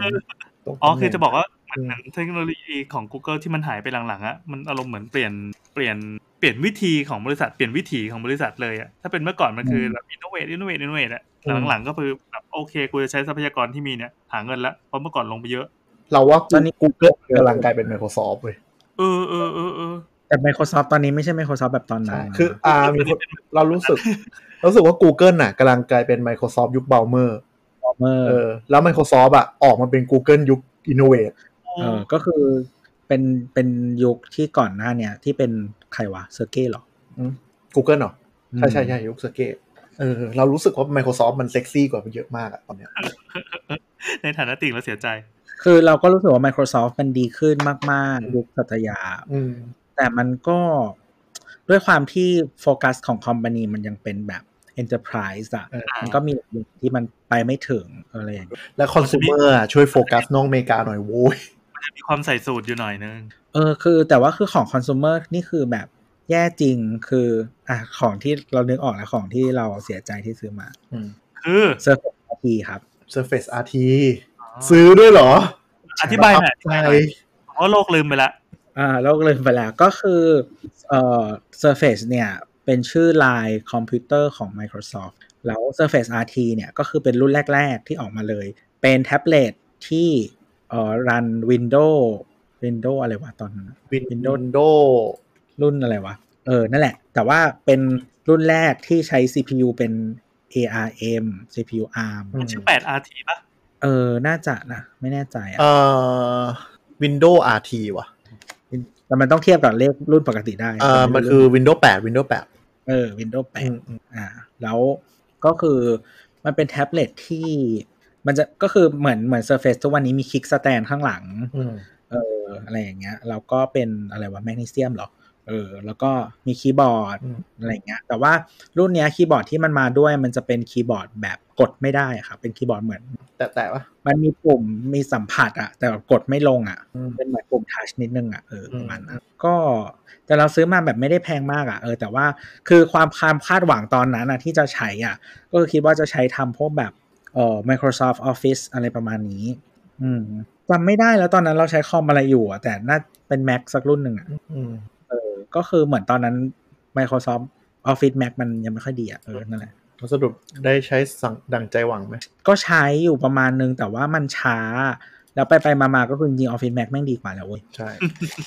คือจะบอกว่าแบบไอไอคอนเซ็ปต์คือใช้ ARM เหมือนถ้าใครฟังเทคจ็อกตอนก่อนแล้วจะมีพูดถึง CPU ระหว่าง Intel ARM ไหน Windows ก็คือพยายามจะเข้ามาโลก ARM แล้วเข้ามาเสร็จปุ๊บก็คือเหมือนกับกูเข้ามาก่อนอะไม่ไม่มีพักพวกตามเข้ามาเลยก็คือมีกูอยู่คนเดียว แล้วสุดท้ายก็คือใช้ได้แค่ Office กับ ตอนนั้นยังเป็นใน Internet Explorer อยู่เลยมั้งยังไม่เป็น Edge เอชเอชเอชแล้วมั้งถ้าจำไม่ผิดเอนะอแต่ เออ คือคือก็คือห่วยอ่ะ คือหมายถึงว่า Windows ที่เขียนมาก็คือไม่ได้เบสออนพูดยังไงอ่ะ มันเหมือนเอาเอา Windows ที่เป็นอ่ะ ไปเขียนโค้ดใหม่บนบนอาร์มแล้วมันห่วย ใช่ แล้วคือมันลงแอปอย่างอื่นไม่ได้เลย ใช่ ต้องลงแอปที่อยู่ใน Windows Store เท่านั้น ซึ่งก็คือ คือถ้าคือถ้าใครใช้ Mac แล้วเห็นว่าแบบ App Store ของ Mac อะมันไม่ค่อยมีแอปแล้วอะคืออันนี้คือเฮี้ยกว่า 10 เท่า เออ แอปน้อยมาก แล้วก็ลงโปรแกรมรันอะไรที่เป็น .exe ไม่ได้เลย ใช่ต้องเป็นของมันเท่านั้นแล้วก็คือคือคือ Microsoft มัน Market Share เยอะขนาดไหน มันก็มันไม่ใช่ Apple อ่ะไม่ไม่รู้ทำไมอ่ะก็คือ มันไม่มีคนอยากเขียนให้อ่ะหมายถึงว่าแบบพอมันจะพยายามทำอะไรคนก็แบบว่า เออ มึงก็รันของเก่าไปก่อนอะไรอย่างเงี้ย เราว่ามันคือมันคือเขาเรียกว่าอะไรความสัมพันธ์ระหว่างตัวเจ้าของ OS กับ developer ด้วยอ่ะ อืม คือไม่เหมือนคงไม่ได้คุยกันหรืออะไรกัน ก็คือตอน Microsoft เปิดตัวมาคือแบบ ไม่มีแอปอันไหนตามมา แล้วก็เจ๊งไป อืม อย่างเงียบ แล้วคือเหมือนคือ expectation เราเราก็คิดว่าต่ำแล้ว เพราะว่าเราจะใช้แค่แค่แอปพลิเคชันที่เรารู้ว่ามันมีอ่ะ ๆยังห่วยเลย ยังห่วยเลยใช่ แล้วคือเหมือนพอใช้ไปเรื่อยๆ เหมือนพอออฟฟิศแม็กมันดีขึ้นอ่ะจริงๆ ก็ไม่ต้องใช้อันนี้ก็ได้ ใช้ออฟฟิศแม็กดีกว่า ส่วนถ้าจะใช้เล่นเว็บอะ iPad ดีกว่า ล้านเท่า เออ แล้วเราเข้าใจว่ามันมีดราม่าด้วยก็คือ user ไม่เข้าใจว่า R ทง RT มันต่างกันยังไง กูซื้อมาทำไมลงโปรแกรมไม่ได้อะไรอย่างเงี้ย อืม เลยเป็นเรื่องกัน คือ โอ้โห คืออันนั้นอาจจะเป็นปัญหาของคนส่วนใหญ่ แต่คือเราอะเรารู้อยู่แล้ เอ ว อเออ เราก็ คือเราก็คิดว่าเรา expectation ต่ำแล้วอะก็คือยังไม่ถึงเลย ห่วยจริงห่วยแล้วก็ Microsoft ก็พยายามแบบดันด้นมาเรื่อยๆนะความพยายามตรงเนี้ยแล้วก็ไม่ค่อยสำเร็จเท่าไหร่ คือเหมือนที่บอกคือสมมติว่าถ้าคนจะไม่ใช้ฟังก์ชันแอปของมันอะจะสมมติจะใช้เป็นแท็บเล็ตแบบเล่นเว็บอะไรเงี้ยตั้งโต๊ะได้อะไรเงี้ยก็คือซื้อ iPad รุ่นถูกที่สุดดีกว่ามาก จริง แล้วเราแบบ Microsoft ก็ยังไม่ทิ้ง ARM นะ ล่าสุดก็เนี่ย Surface Pro X ใช่ไหม ทำ CPU เองใช่ เออ Microsoft SQ อะไรอย่างเงี้ยแล้วก็แล้วก็ดูแปลกๆ เพราะว่าเหมือนกับแบบ SQ1 SQ2 คือเขาก็ให้คอคอมช่วย แต่ว่ามันก็เขาคง contribute หมายถึงว่าเขาคงแบบมีการพัฒนาเองไม่เยอะขนาดนั้น มันก็เลยเหมือนแบบ มันก็เลยเหมือนเอา CPU มือถือมาใช้อยู่ดี แล้วมันก็เหมือนเรื่องมี compatibility ไง เพราะสุดท้ายมันก็เป็น ใช่ ARM คือเรื่องเรื่อง CPU ก็เรื่องหนึ่ง อืม ซึ่งโอเคมันมันมันก็แพ้ Apple อยู่ประมาณหนึ่งอะไรเงี้ย แต่คือจริงๆ มันไม่ได้แย่ขนาดนั้นอะ อะไร เออ ไว้กันอะไรขนาดนี้วะ ไม่มันมันไม่ได้แย่เรื่อง performance ขนาดนั้นหรอก แต่มันติดเรื่องไอ้นี่ อืม compatibility มากกว่า ใช่เรื่องซอฟต์แวร์เป็นหลักซึ่งเหมือนคือพอเป็น Microsoft อ่ะมันก็ยังมีความแบบ เออก็ต้องใช้ของเดิมได้คืออ ม มันจะไม่ใช่ Apple ที่บอกว่าอีก 2 ปีนะ กูเลิก ไม่มีแล้วนะจ้า Intel บายบาย ทุกคนจงมาเดี๋ยวนี้ เออเออ อันนี้ก็คือมีความแบบกักกักๆกันอยู่อะแล้วสุดท้ายก็คือมันไปไม่สุดสักทาง ไม่ไม่แล้วคือนอกจากจะไม่มีคอมมิชเมนต์แบบนี้แล้วอ่ะ ม หมายถึงที่ Apple ทำอ่ะ มันก็คือไอ้พวก tools หรือว่าโปรแกรมต่างๆ ที่จะให้ developer อะคนเขียนแอปอ่ะใช้อ่ะ ก็ทำไม่เสร็จยังไม่มา อันนี้สำคัญ Apple เขาวางเตรียมรอไว้ก่อนแล้ว เออ แล้วคือตอนนี้นะฮะ Visual Studio on Mac M1 ใช้ได้แล้วนะครับ แต่ว่า เออ บน Microsoft ARM มันยังใช้ เราเราว่าทีมทีมของ Microsoft อะทีม Office Suite อะเก่ง เราสังเกตหลายรอบแล้ว ทีมทำโปรแกรม Microsoft เมื่อก่อนเขาแยกกันทีมออฟฟิศแม็กกะ อืม กับทีมออฟฟิศอะ อืม แล้วตอนหลังเขาเมิร์กัน ไม่แต่หมายถึงว่าแบบทีม Office อะเรารู้สึกว่าเก่งกว่าทีม Windows อย่างชัดเจน โอ้ ในการทำนู่นทำนี่เออ Windows ตอนนี้มันคลัตเตอร์มากอะคือเราเรา อืม เราชมว่า Windows 10ทำได้ดีนะ คือแก้อะไรได้เยอะมาก แต่ก็ยังรู้สึกว่ามีความคลัตเตอร์อยู่พอสมควร อืม แล้วเข้าใจว่ามันน่าจะโดนกดดันจากฝั่ง enterprise มาแหละว่ามึงแบบจะจะแบบ change มากไม่ได้อะไรเงี้ยกูต้องมีลูกค้า enterprise ดูแลอยู่ อืม นั่นแหละครับ ก็เป็นของที่ ก ากเสียดายเงิน ยังมีอยู่เลยแต่อยู่ไหนไม่รู้ ไปเป็นที่รองแก้วแล้วปะไปเป็นเขียงอะไรอย่างเงี้ย คือแบบบางทีก็เอาพยายามเอามาเล่นเว็บอะไรแบบเนี้ยแล้วก็แบบอีเกียกูมี iPad กูใช้ iPad อ่ะมีใครอีกฮะ เดี๋ยว จริงเรามี เอ่อ เรามี ในในที่มีโน้ตบุ๊กแล้วของเราก็มีมีโน้ตบุ๊กตัวหนึ่งของ Lenovo แล้วกัน อืม แต่ตอนที่ซื้อมาเราก็ลองเปรียบเทียบราคา มันก็อยู่ประมาณ 20,000 ซึ่งก็พอแล้วที่จะให้แบบใช้ทำงานออฟฟิศอะไรทั่วไปก็คือเมียใช้ ก็จะใช้ Windows ชิด Windows ไม่ยอมจำแม็ก อืม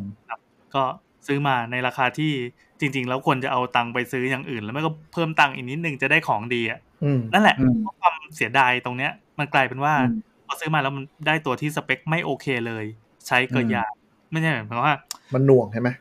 ปัญหาเดียวกับคนที่ใช้ Windows เจอมาตลอดนะเช่นแบบเอ้ยจะต้องลงไอ้นู่นไอ้นี่ตามที่บริษัทผู้ผลิตของตัวฮาร์ดแวร์อะมันจะต้องลงไดเว เว อ อ ร์ ร์ ข ได อง เวอร์ไดเวอร์อะไรอย่างเงี้ย แล้วก็มีชื่อโปรแกรมแปลกๆ ที่แบบเอ้ยกูจะควรจะลงดีหรือเปล่าวะแต่มันติดมากับผู้ผลิตอะไรเงี้ยไปโหลดไอ้นู่นไอ้นี่มาลง มันจะมีตัวหนึ่งที่เอาไว้เรียกเว็บแคมซึ่งแบบใครจะไปใช้ของมึงอย่างเงี้ ย อืม อะไรอย่างเงี้ยมากมายทำให้เรารู้สึกว่า เออเขาวหน่าจะไม่ลงทุนกับแบบนี้ละเครื่องต่อไปก็คือซื้อ อืม macbook ซึ่งตอนเนี้ยทุกวันเนี้ยซื้อ M1 ละแฮปปี้ละ อืม ใช้ได้แล้วใช่ไหม ก็คือแบบยกให้หลานใช้ไปเรียนออนไลน์เอา เออ เสียดายเสียดายอันนี้คือก็สองหมื่นกว่าบาทนะไม่ใช่สองหมื่นต้นสองหมื่นปลายด้วย ซึ่งเราแม่งซื้อ macbook air ไม่ดีกว่าเหรอวะ คือแต่ว่าตลาดตรงเนี้ยบางเราเมืองไทยเราไม่ค่อยเห็นแต่ว่า ที่อเมริกาเขาบอกว่าบางคนมันก็จะถูกแทนด้วย Chromebook อะ อืมอืมอืมอืม ซึ่งเราก็ยังนึกอยู่เลยว่าเออแม่งซื้อคอมบุ๊กก็พอนี่หว่าเพราะใช้เปิดมาก็ใช้แต่เบราว์เซอร์อย่างเดียว ใช่ใช่เพราะว่างานที่ที่ที่พี่โบทำคือเบราว์เซอร์หมดเลยใช่ไหม ใช่ เออ แต่โครมบุ๊กเมืองไทยมันดูเน่าไปแล้วปะ คือเราว่ามันรุ่นอาจจะไม่หลากหลาย แล้วก็เราไม่แน่ใจว่าราคามันดีเท่าเมืองนอกไหมอะไรแบบเนี้ย อ่า แต่ Chromebook มันก็จะมีความแบบถ้ารุ่นที่แบบสเปคดีอ่ะ ซึ่งไม่รู้ดีขนาดนั้นทำไมอ่ะนะ ก็จะแพงแบบอีเฮียกูซื้อ MacBook เถอะ เออมันก็มีน้องที่เป็นเป็น developer อะเขาก็ซื้อ ม โน้ตบุ๊กรุ่นที่น่าจะเป็นรุ่นพี่รุ่นน้องกับเครื่องที่เราซื้อมาแล้วบอกไม่คุ้มเลย แต่เขาก็ อืม ลื้อใหม่ลง Linux ชีวิตแฮปปี้ อืม ดี อะไรเนี่ย โคตรไปลีนุกได้นี่ต้องไปสุดแล้วอะ แต่มันก็มีวิธีแหละ อย่างอย่างน้องที่เขาเอาลงไปให้เมียใช้เหมือนกัน ก็คือไปลงเสร็จ อืม ปั๊บไม่บอกเมียเลยว่ามันเป็น OS อะไร แล้วหน้าตามันเหมือนวินโดว์ทุกอย่าง ซึ่งทุกวันนี้ อืม มันก็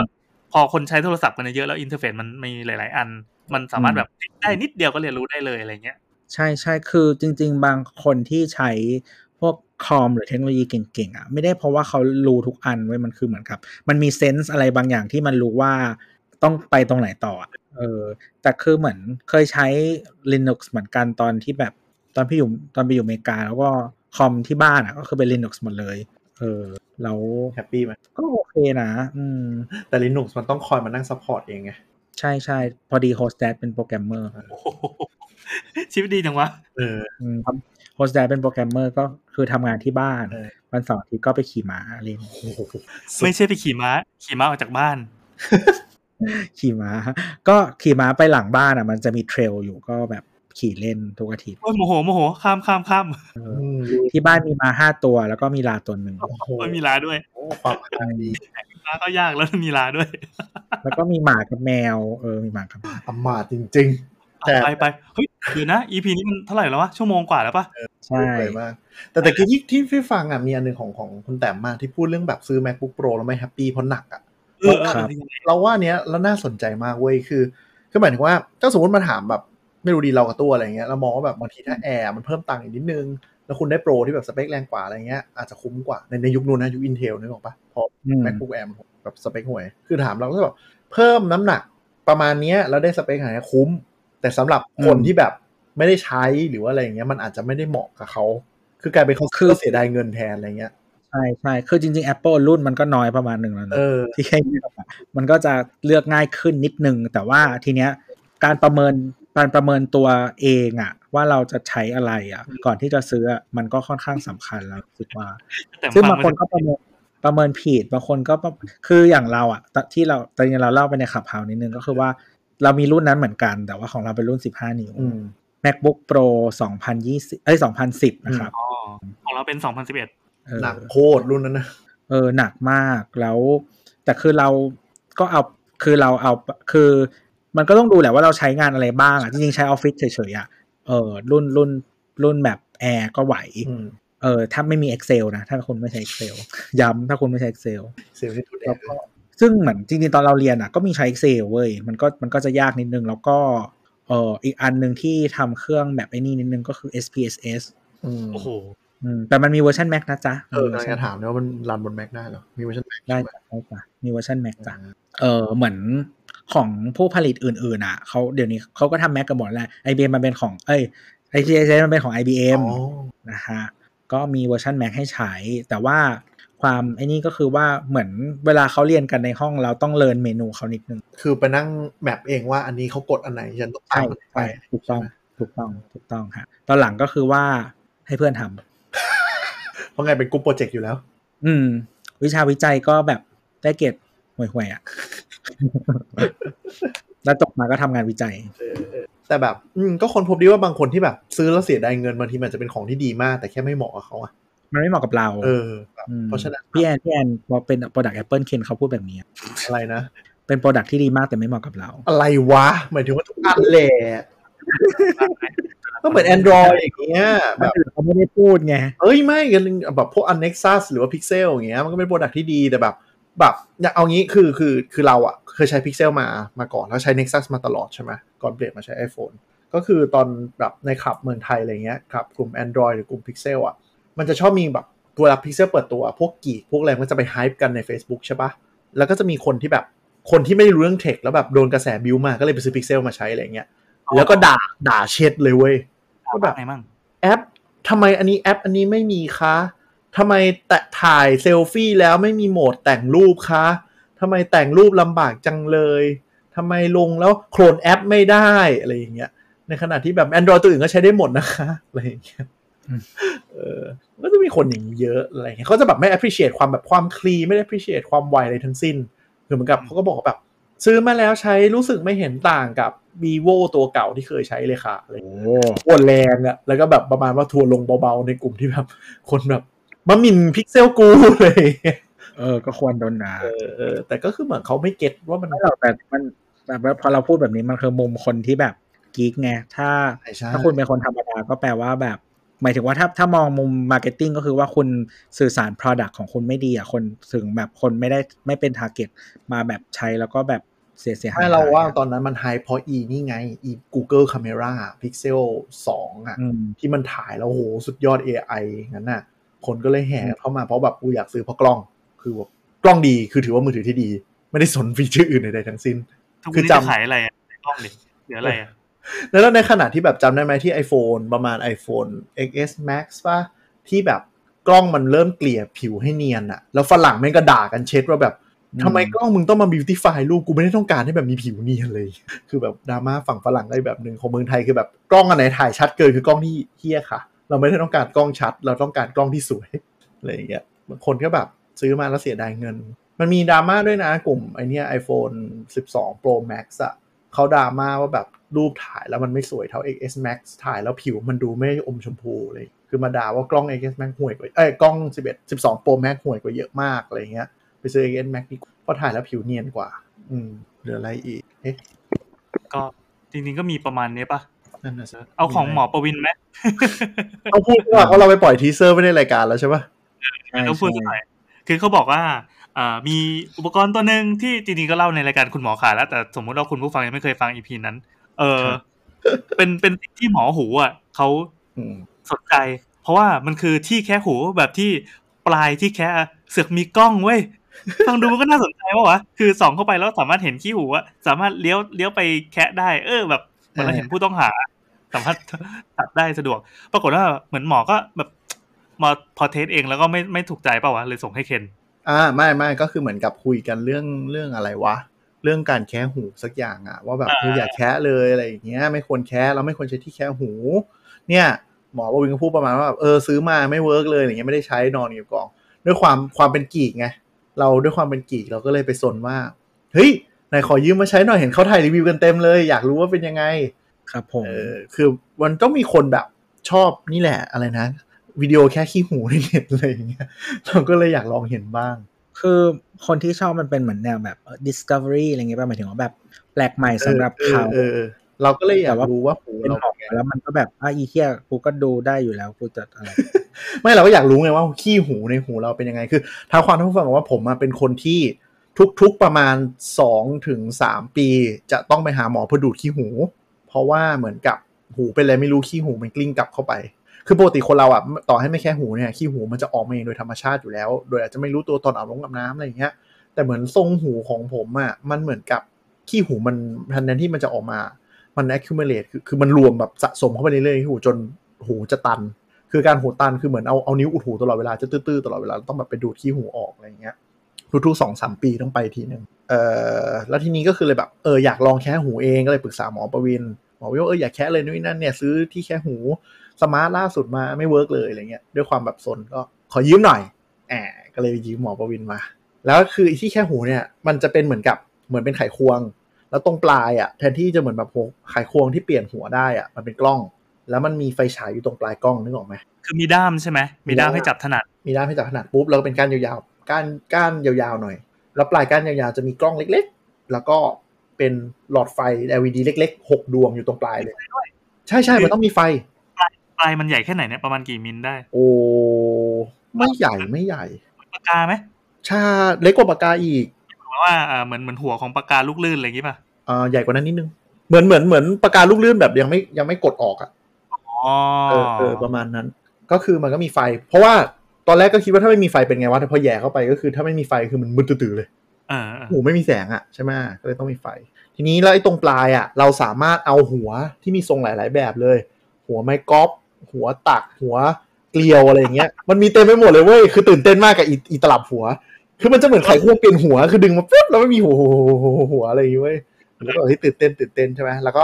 เอาไปแปะไอ้ตรงปลายกล้อง คือความชิบหายมันเริ่มตรงนี้แหละ คือมันเป็น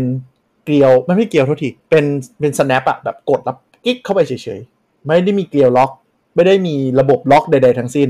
แล้วตอนนั้นก็คือไม่ได้ไม่ได้รู้ตัวเลยว่าความชิบหายมันจะเริ่มตรงนี้ อ่ะเราก็เลยเอาเข้าไปในหู ตอนเข้าไปอ่ะ ตื่นเต้นมากเพราะเสียงมันจะแบบเหมือนมีคนเหมือนเราแค่หูแหละใครที่แค่หูจะฟินหน่อยคือแบบเฮ้ยเข้าไปแล้วแบบเฮ้ยภาพมันโผล่มาที่สมาร์ทโฟนเว้ยเหมือนบุกถ้ำอะไรเข้าไปอ่ะอ่า แล้วเวลาเราแค่หูอ่ะ เราก็จะแบบเหมือนกับความมันนึกออกไหมแหย่เข้าไปหัวมันก็จะเอียงไปเรื่อย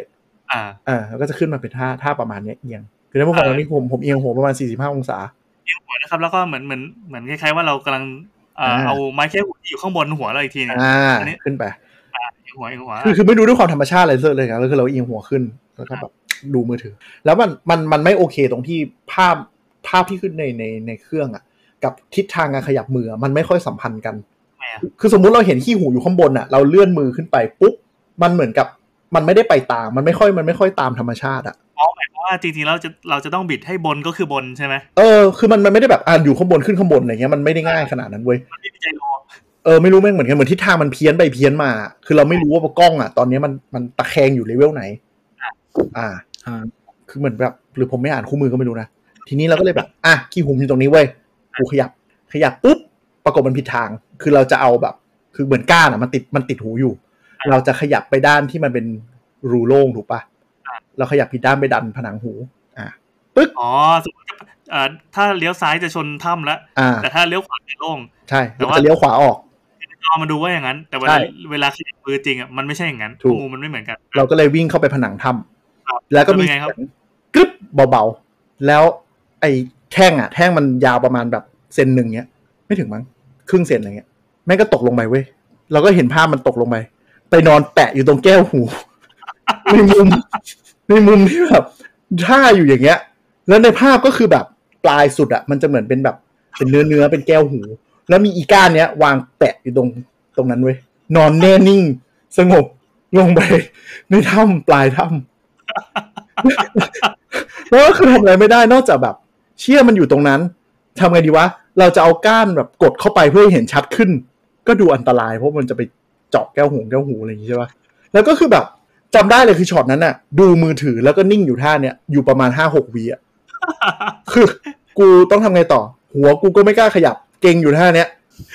ซึ่ง และ กล้องกล้องก็ได้บันทึกเหตุการณ์ ทั้งหมด ใช่ใช่คือเสียดายที่แบบไม่ได้เซฟวิดีโอมาเว้ย ใช่ทำไมวะ เออคือพอมาเล่าที่หลังมันก็ขำดีอะแต่ตอนนั้นคือหน้าหน้าสิบแล้ว ไงเซฟไปหรือเปล่า คือเราไม่อยากไปหาหมอเออาตอนห้าทุ่มเพื่อไปบอกหมอว่า อ๋อผมซนน้ำไม้แค่หูแล้วมันหลุดไปติดในหูนึกออกปะคือคือโดนหมอด่าแน่นอนนะว่ามึงหาทำเฮี้ยๆเออ ก็ค้างอยู่ท่าเนี้ยแล้วเราก็แบบ เฮ้ย ตามกฎแรงโน้มถ่วงเว้ย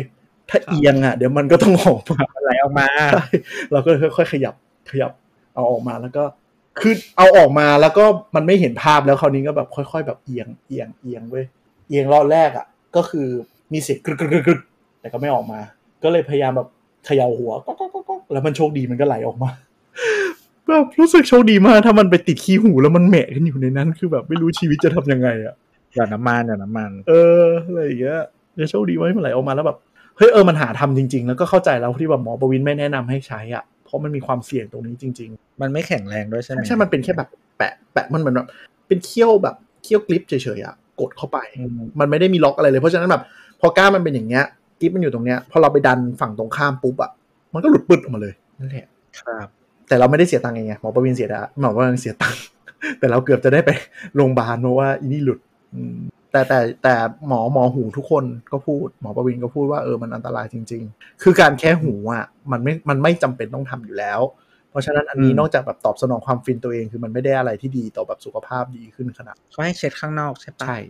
หรือถ้ารู้สึกลำคาญในหูก็คือปลายนิ้ว ปลายนิ้วอ่ะแบบถูออกมาอะไรอย่างนี้ก็พออย่าเลียเข้าไป อันนี้มันขัดกับสามัญสำนึกมากแล้วมากเลยนะ ว่า ใช่ ถ้าคันหูแล้วห้ามไปโดนไปมันอะไรมันอะ เออ ทำไมวะ ไม่ เอาลองไป ถ้า ฟังคุณหมอไปฟังคุณหมอขาได้มันจะมีชื่ออีพีว่าคันหูไม่รู้เป็นอะไร เป็นอีพีแรก ๆ เลยของ เอ ราย อ การ เออ หนุกดีหนุกดีเบบูลลี่กันหนุกหนาน ผมนั่งโดนบูลลี่อยู่อะอย่าหาทำอย่าหาทำ ครับ อ่ะ เคนกับพี่แอนมีอะไรที่อันนี้ปะก่อนจะจบ Exclusive Content นะครับที่แค่หู จริงๆ เรามีหลายอันนะที่ที่มันเข้าข่ายเนี่ย เอาอันที่เด่นๆแล้วกันก็คือเอ่ออย่างเราทำงานเนี่ยก็มีงานสกรีนเสื้อทำลายเสื้ออะไรอย่างนี้ด้วย มันมี อืม เทคนิคหนึ่งที่จะต้องใช้ก็คือเหมือนคล้ายๆปริ้นมาแล้วก็ตัดกระดาษนั่นแหละ อืม แล้วก็ไปเล็งไว้มันมีเครื่องตัดสติกเกอร์ อืม รุ่นใหม่เพิ่งออกมา อืม เครื่องละประมาณหมื่นห้ามั้ง ตอนนั้นมันจัดโปรเหลือประมาณหมื่นสองเฮ้ย อืม หมื่นสองว่าเป็นราคาที่เราสามารถซื้อได้ เรา อืม ตอนนั้นก็จินตนาการว่าขึ้นไหนๆก็ซื้อมาแล้ว เอามาแม่งตัดติ๊กเกอร์เลยดีกว่า เราจะออกแบบติ๊กเกอร์ทำตัวอักษรทำอะไรแบบท้ายรถสิบล้อ เออกูว่าแล้ว ติดรถรอบรถแม่งเลย เออเอ อ ไม่ไม่ได้ทำเปล่าคือกะว่า เดี๋ยวจะเปิดกิจการนั่งทำฮาฮาๆไปเปิดในอินสตาแกรมสักอันหนึง แล้วก็ อ่ารั รับออกแบบข้อความแล้วก็ทำเป็นข้อความแบบท้ายรถสิบล้อเล่นๆหนุกๆอะ เออเออ เออ ก็คิดฝันไม่มากมาย เสร็จปั๊บพอซื้อมา มันก็วางแหมะไว้อย่างนั้น ทำไมอ่ะ ขนาด มันเซตอัพยากเหรอ คือมันยุ่งยากกว่าที่คิดไว้ยคือการสกรีนอ่ะมันการการสกรีนลงในอันเนี้ย เราจะต้องไปวาดเอาไลน์ อ่าฮะ ถ้าตามจินตนาการก็คือ เราจะต้องวาดส่วนที่เป็นไดคัตอะเช่น เช่นอ่ายังไงดีสมมุติเป็นรูปไก่อย่างเงี้ย อ่า เราก็ต้องทำเว้นขอบไปประมาณแบบห้ามิลรอบรูปให้เป็นรูปไก่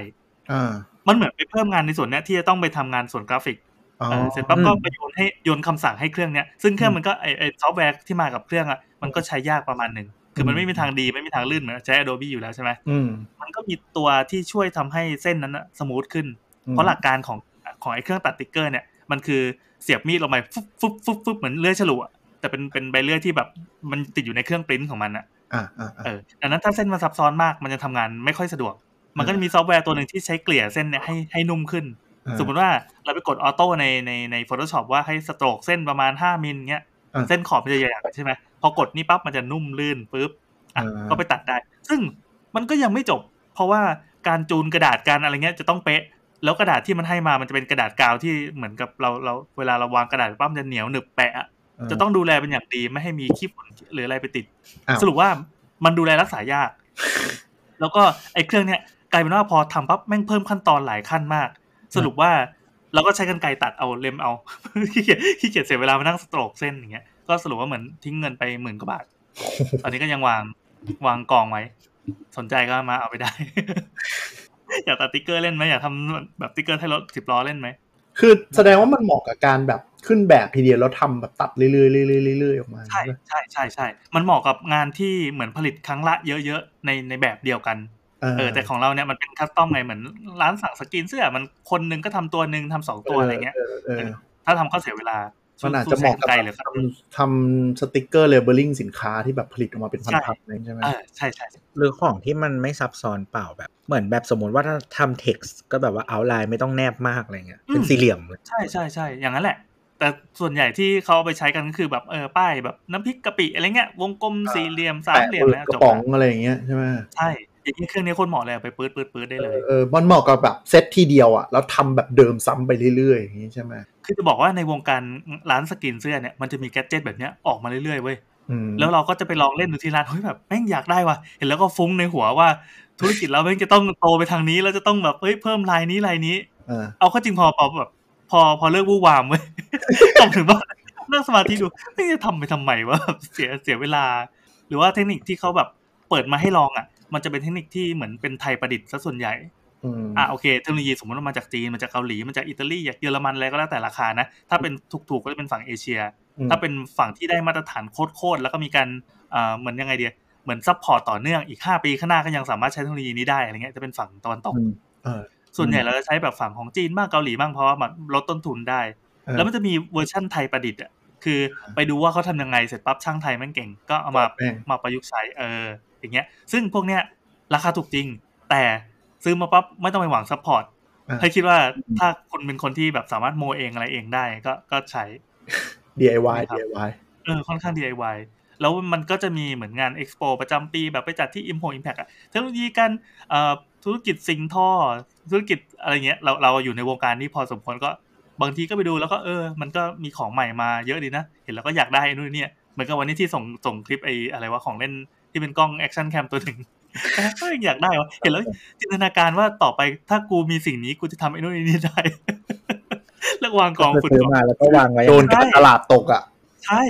เฮ้ยแต่แต่คลิปมันดูดีจริง เอ เออเอออ่ามันยี่ห้ออะไรนะตัวนั้น Insta Go To อินสตาโกนะครับ เอ้ย Insta 360 Go To ครับครับครับลองไปหาดูลองไปหาดู เจ๋ง มัน จริง มันคือเอาสรุปว่ามันคือโกโปรที่ขนาดเล็กเท่ากับ เท่ากับหูฟังอินเอียร์ที่มันเป็นแบบไวเลสอะ ใช่ใช่แล้วมันก็หลักการนั้นเลยเพราะว่าแบตอยู่ได้ 30 นาที ถ้าอยากได้นานขึ้นใส่เคสครับ เอาไปใส่เคสก็คือเคสคล้ายๆเคสหูฟังอะซึ่งเอ้ยมันมันคิดมาจบดีว่ะ เออ มันไม่ต้องเสียเวลาแบบไปถอดแบตที่มันดูแบบไม่มันก็ต้องระเบิดหรือเปล่าหรือต้องมาแกะเคสเพื่อใส่แบตอะไรเงี้ย เคสก็คือจะทำเป็นเมาส์ได้ มันจะมีปุ่มที่เคสต่างหาก อ่า นะฮะกดอัดกดอะไรแบบ มันจะได้หันหน้ามาอีกด้านหนึ่งเนาะแล้วก็ เป็นรีโมทได้เนอะ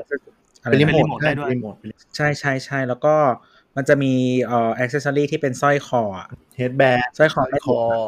อ่าถ้าจะ ไว้ ไม่ อยู่ ผิดมั ข้านงในใช่ปะ เออ แล้วก็เอาเอากล้องติดอีกด้านหนึ่งของเสื้อ คือ มันก็จะเหมือนอยู่ข้างนอก ถ้าจะไม่ผิดอะมันเหมือนตัวข้างหลังของตัวกล้องมันเป็นแม่เหล็กอยู่แล้ว ใช่ ดังนั้นเราเรามีแท็กหรือมีอะไรก็ตามที่เป็นเหล็กอะหรือมีตู้เย็นหรือมีอะไรเงี้ยไปแปะปุ๊บมันก็จะติดเลย ใช่ อันนี้ก็คือหนีบแทนหนีบเสื้อ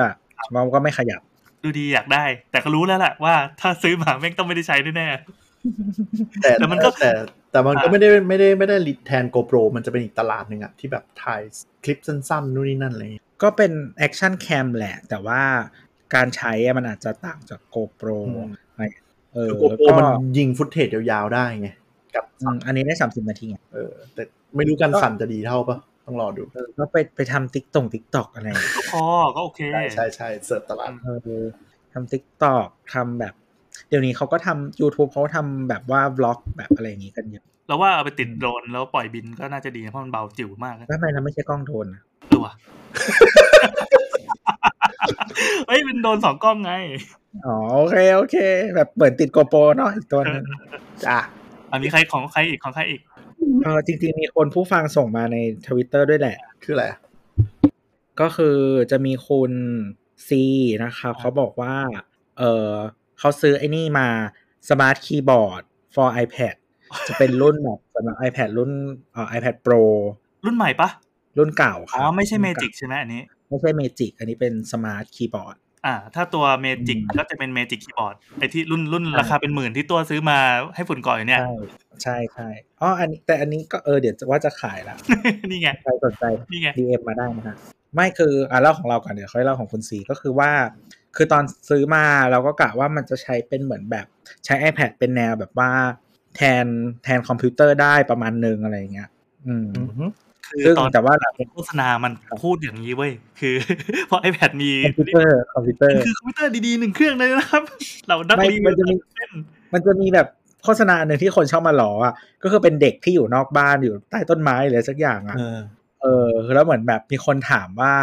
เหมือนทำงานนู่นนี่นั่นอะไรเงี้ยแล้วก็มีคนถามว่าคอมพิวเตอร์หรออะไรเงี้ยอีเด็กก็หันมาถามว่าแบบ what's the computer เอ๋ เย้ ประมาณว่าคือคอมพิวเตอร์คืออะไรเหรอกูไม่รู้จักอะ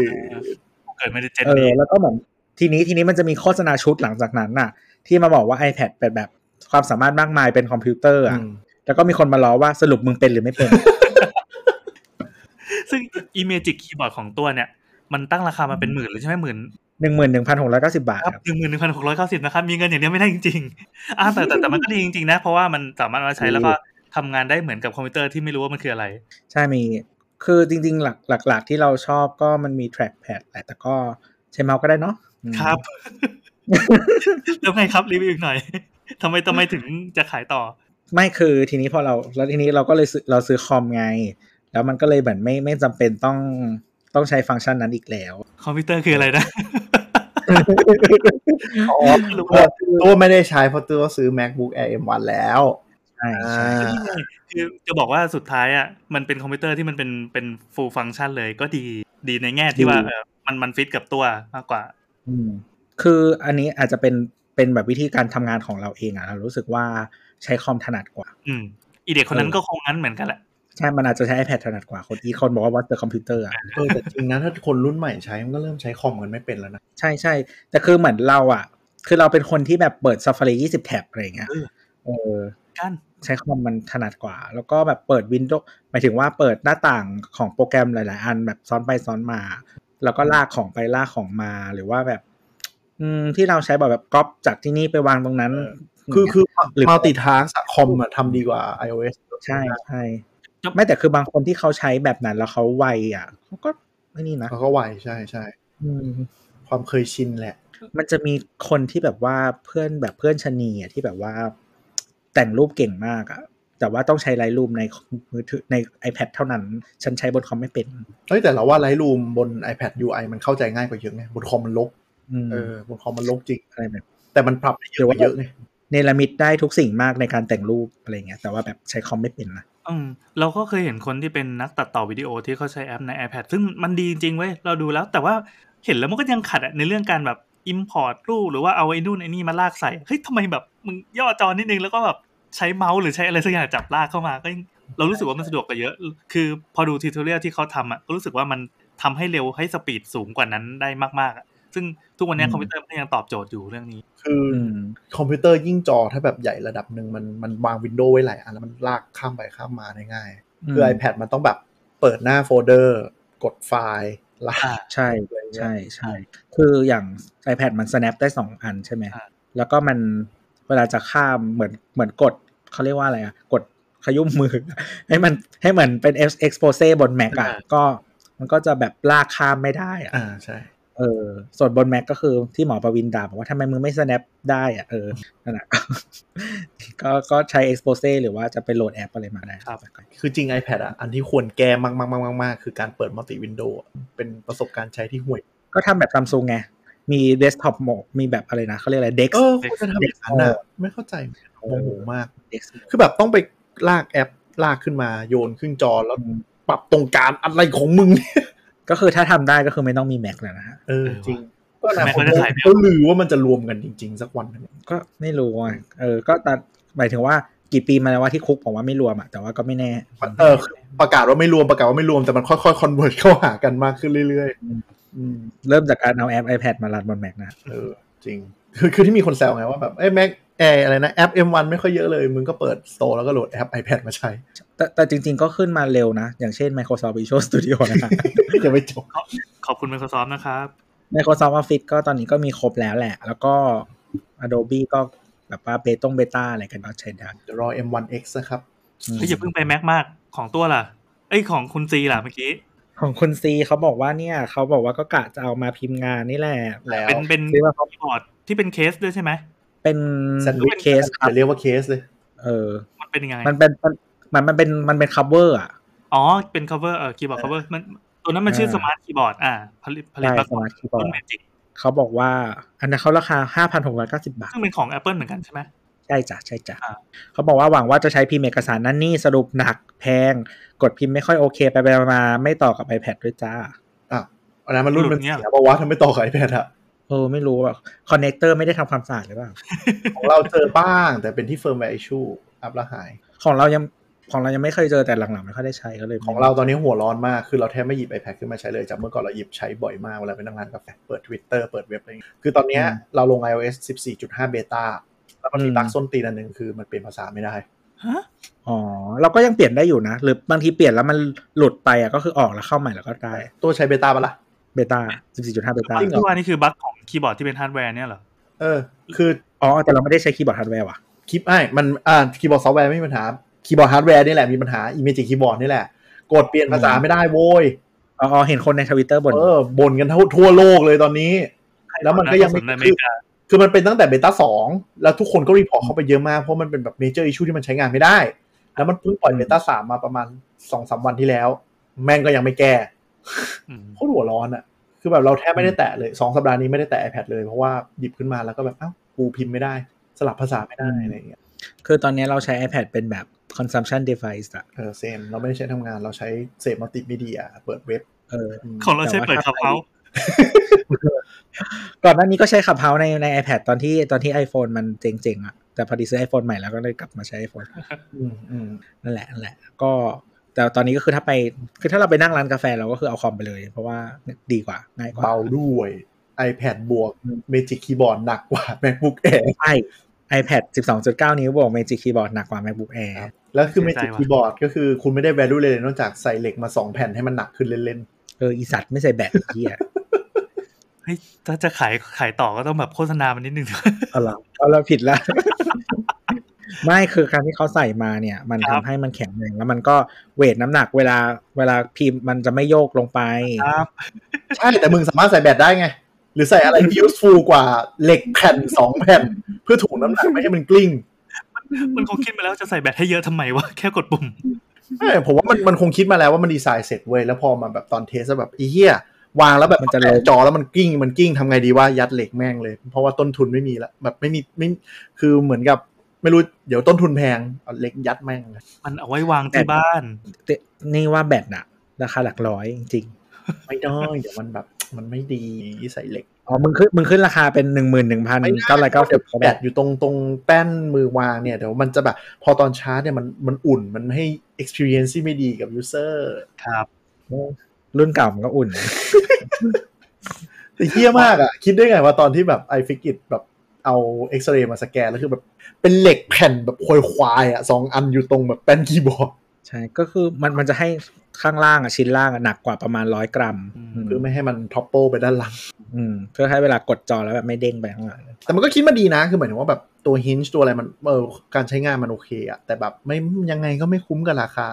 มีตังค์อย่างเดียวไม่ได้ครับ เออจริงดีกว่าของ Surface อะแต่ว่า Surface เหมือนแบบมันมีคลิกสแตนในตัวไง ไม่ต้อง ถูก อ่ะเอาเป็นว่าถ้าใครที่ยังใช้เจ้า Magic Keyboard อยู่ก็ช่วยมารีวิวหน่อยนะครับ ว่าชีวิตทุกวันนี้เป็นไงบ้าง หรือว่าไปซื้อ MacBook มาเรียบร้อยแล้ว เฮ้ยชีวิตดี ดีจริง อืม ดีจริง ใช้อยู่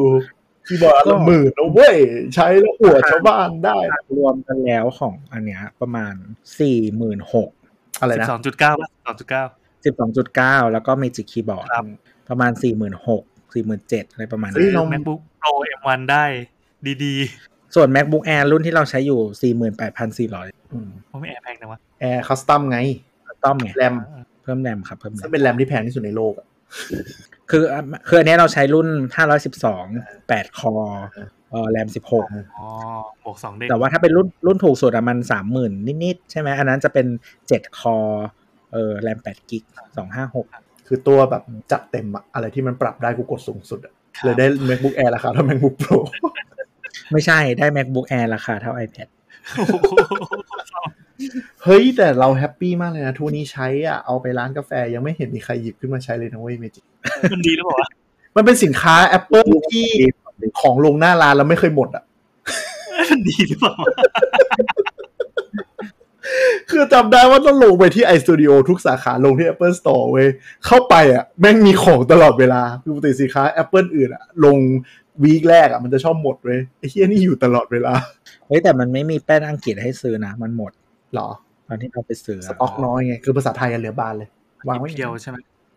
สุดท้ายก็เลยต้องยอมซื้อภาษาไทยมา ต้องยอม ก็ เกลียด ผมว่า เชื่อ ถ้าใครใครที่เล็งๆอยู่นะครับ ว่าจะซื้อหรือเปล่าก็ลองไปดูแล้วกันว่าจะซื้อหน้าร้านราคาเต็มหรือมาซื้อตัวราคา 20%เปอร์เซ็นต์ อืม ยังประกันยังมีอยู่นะฮะ เอาจริงมันมีอะไรที่มันจะเจ๊งได้วะมันคือแค่แป้นคีย์บอร์ดแบตก็ไม่มีในตัวไม่มีเฮียอะไรทั้งสิ้น ใช่ใช่ อ่ะครับผมก็สำหรับเอ่อความเจ็บปวดและเสียใจที่ผ่านมานะครับ ถ้าใครยังอยากมาเล่าให้ฟังให้เราฟังเพิ่มเติมนะครับ เดี๋ยวเราจะมาเล่าเป็นอุทาหรณ์ให้เพื่อนๆนะก็มาคุยกับเราได้ที่ Twitter at t e c h t o k t a l k นะครับ Twitter at t e c h t o k t a l k นะครับหรือว่าพิมพ์ t e c h j o b ก็ได้เดี๋ยวจะไปเสิร์ชหาแล้วก็ เอ่อและสำหรับวันนี้นะครับ ก็ลาไปก่อนสวัสดีครับ บาย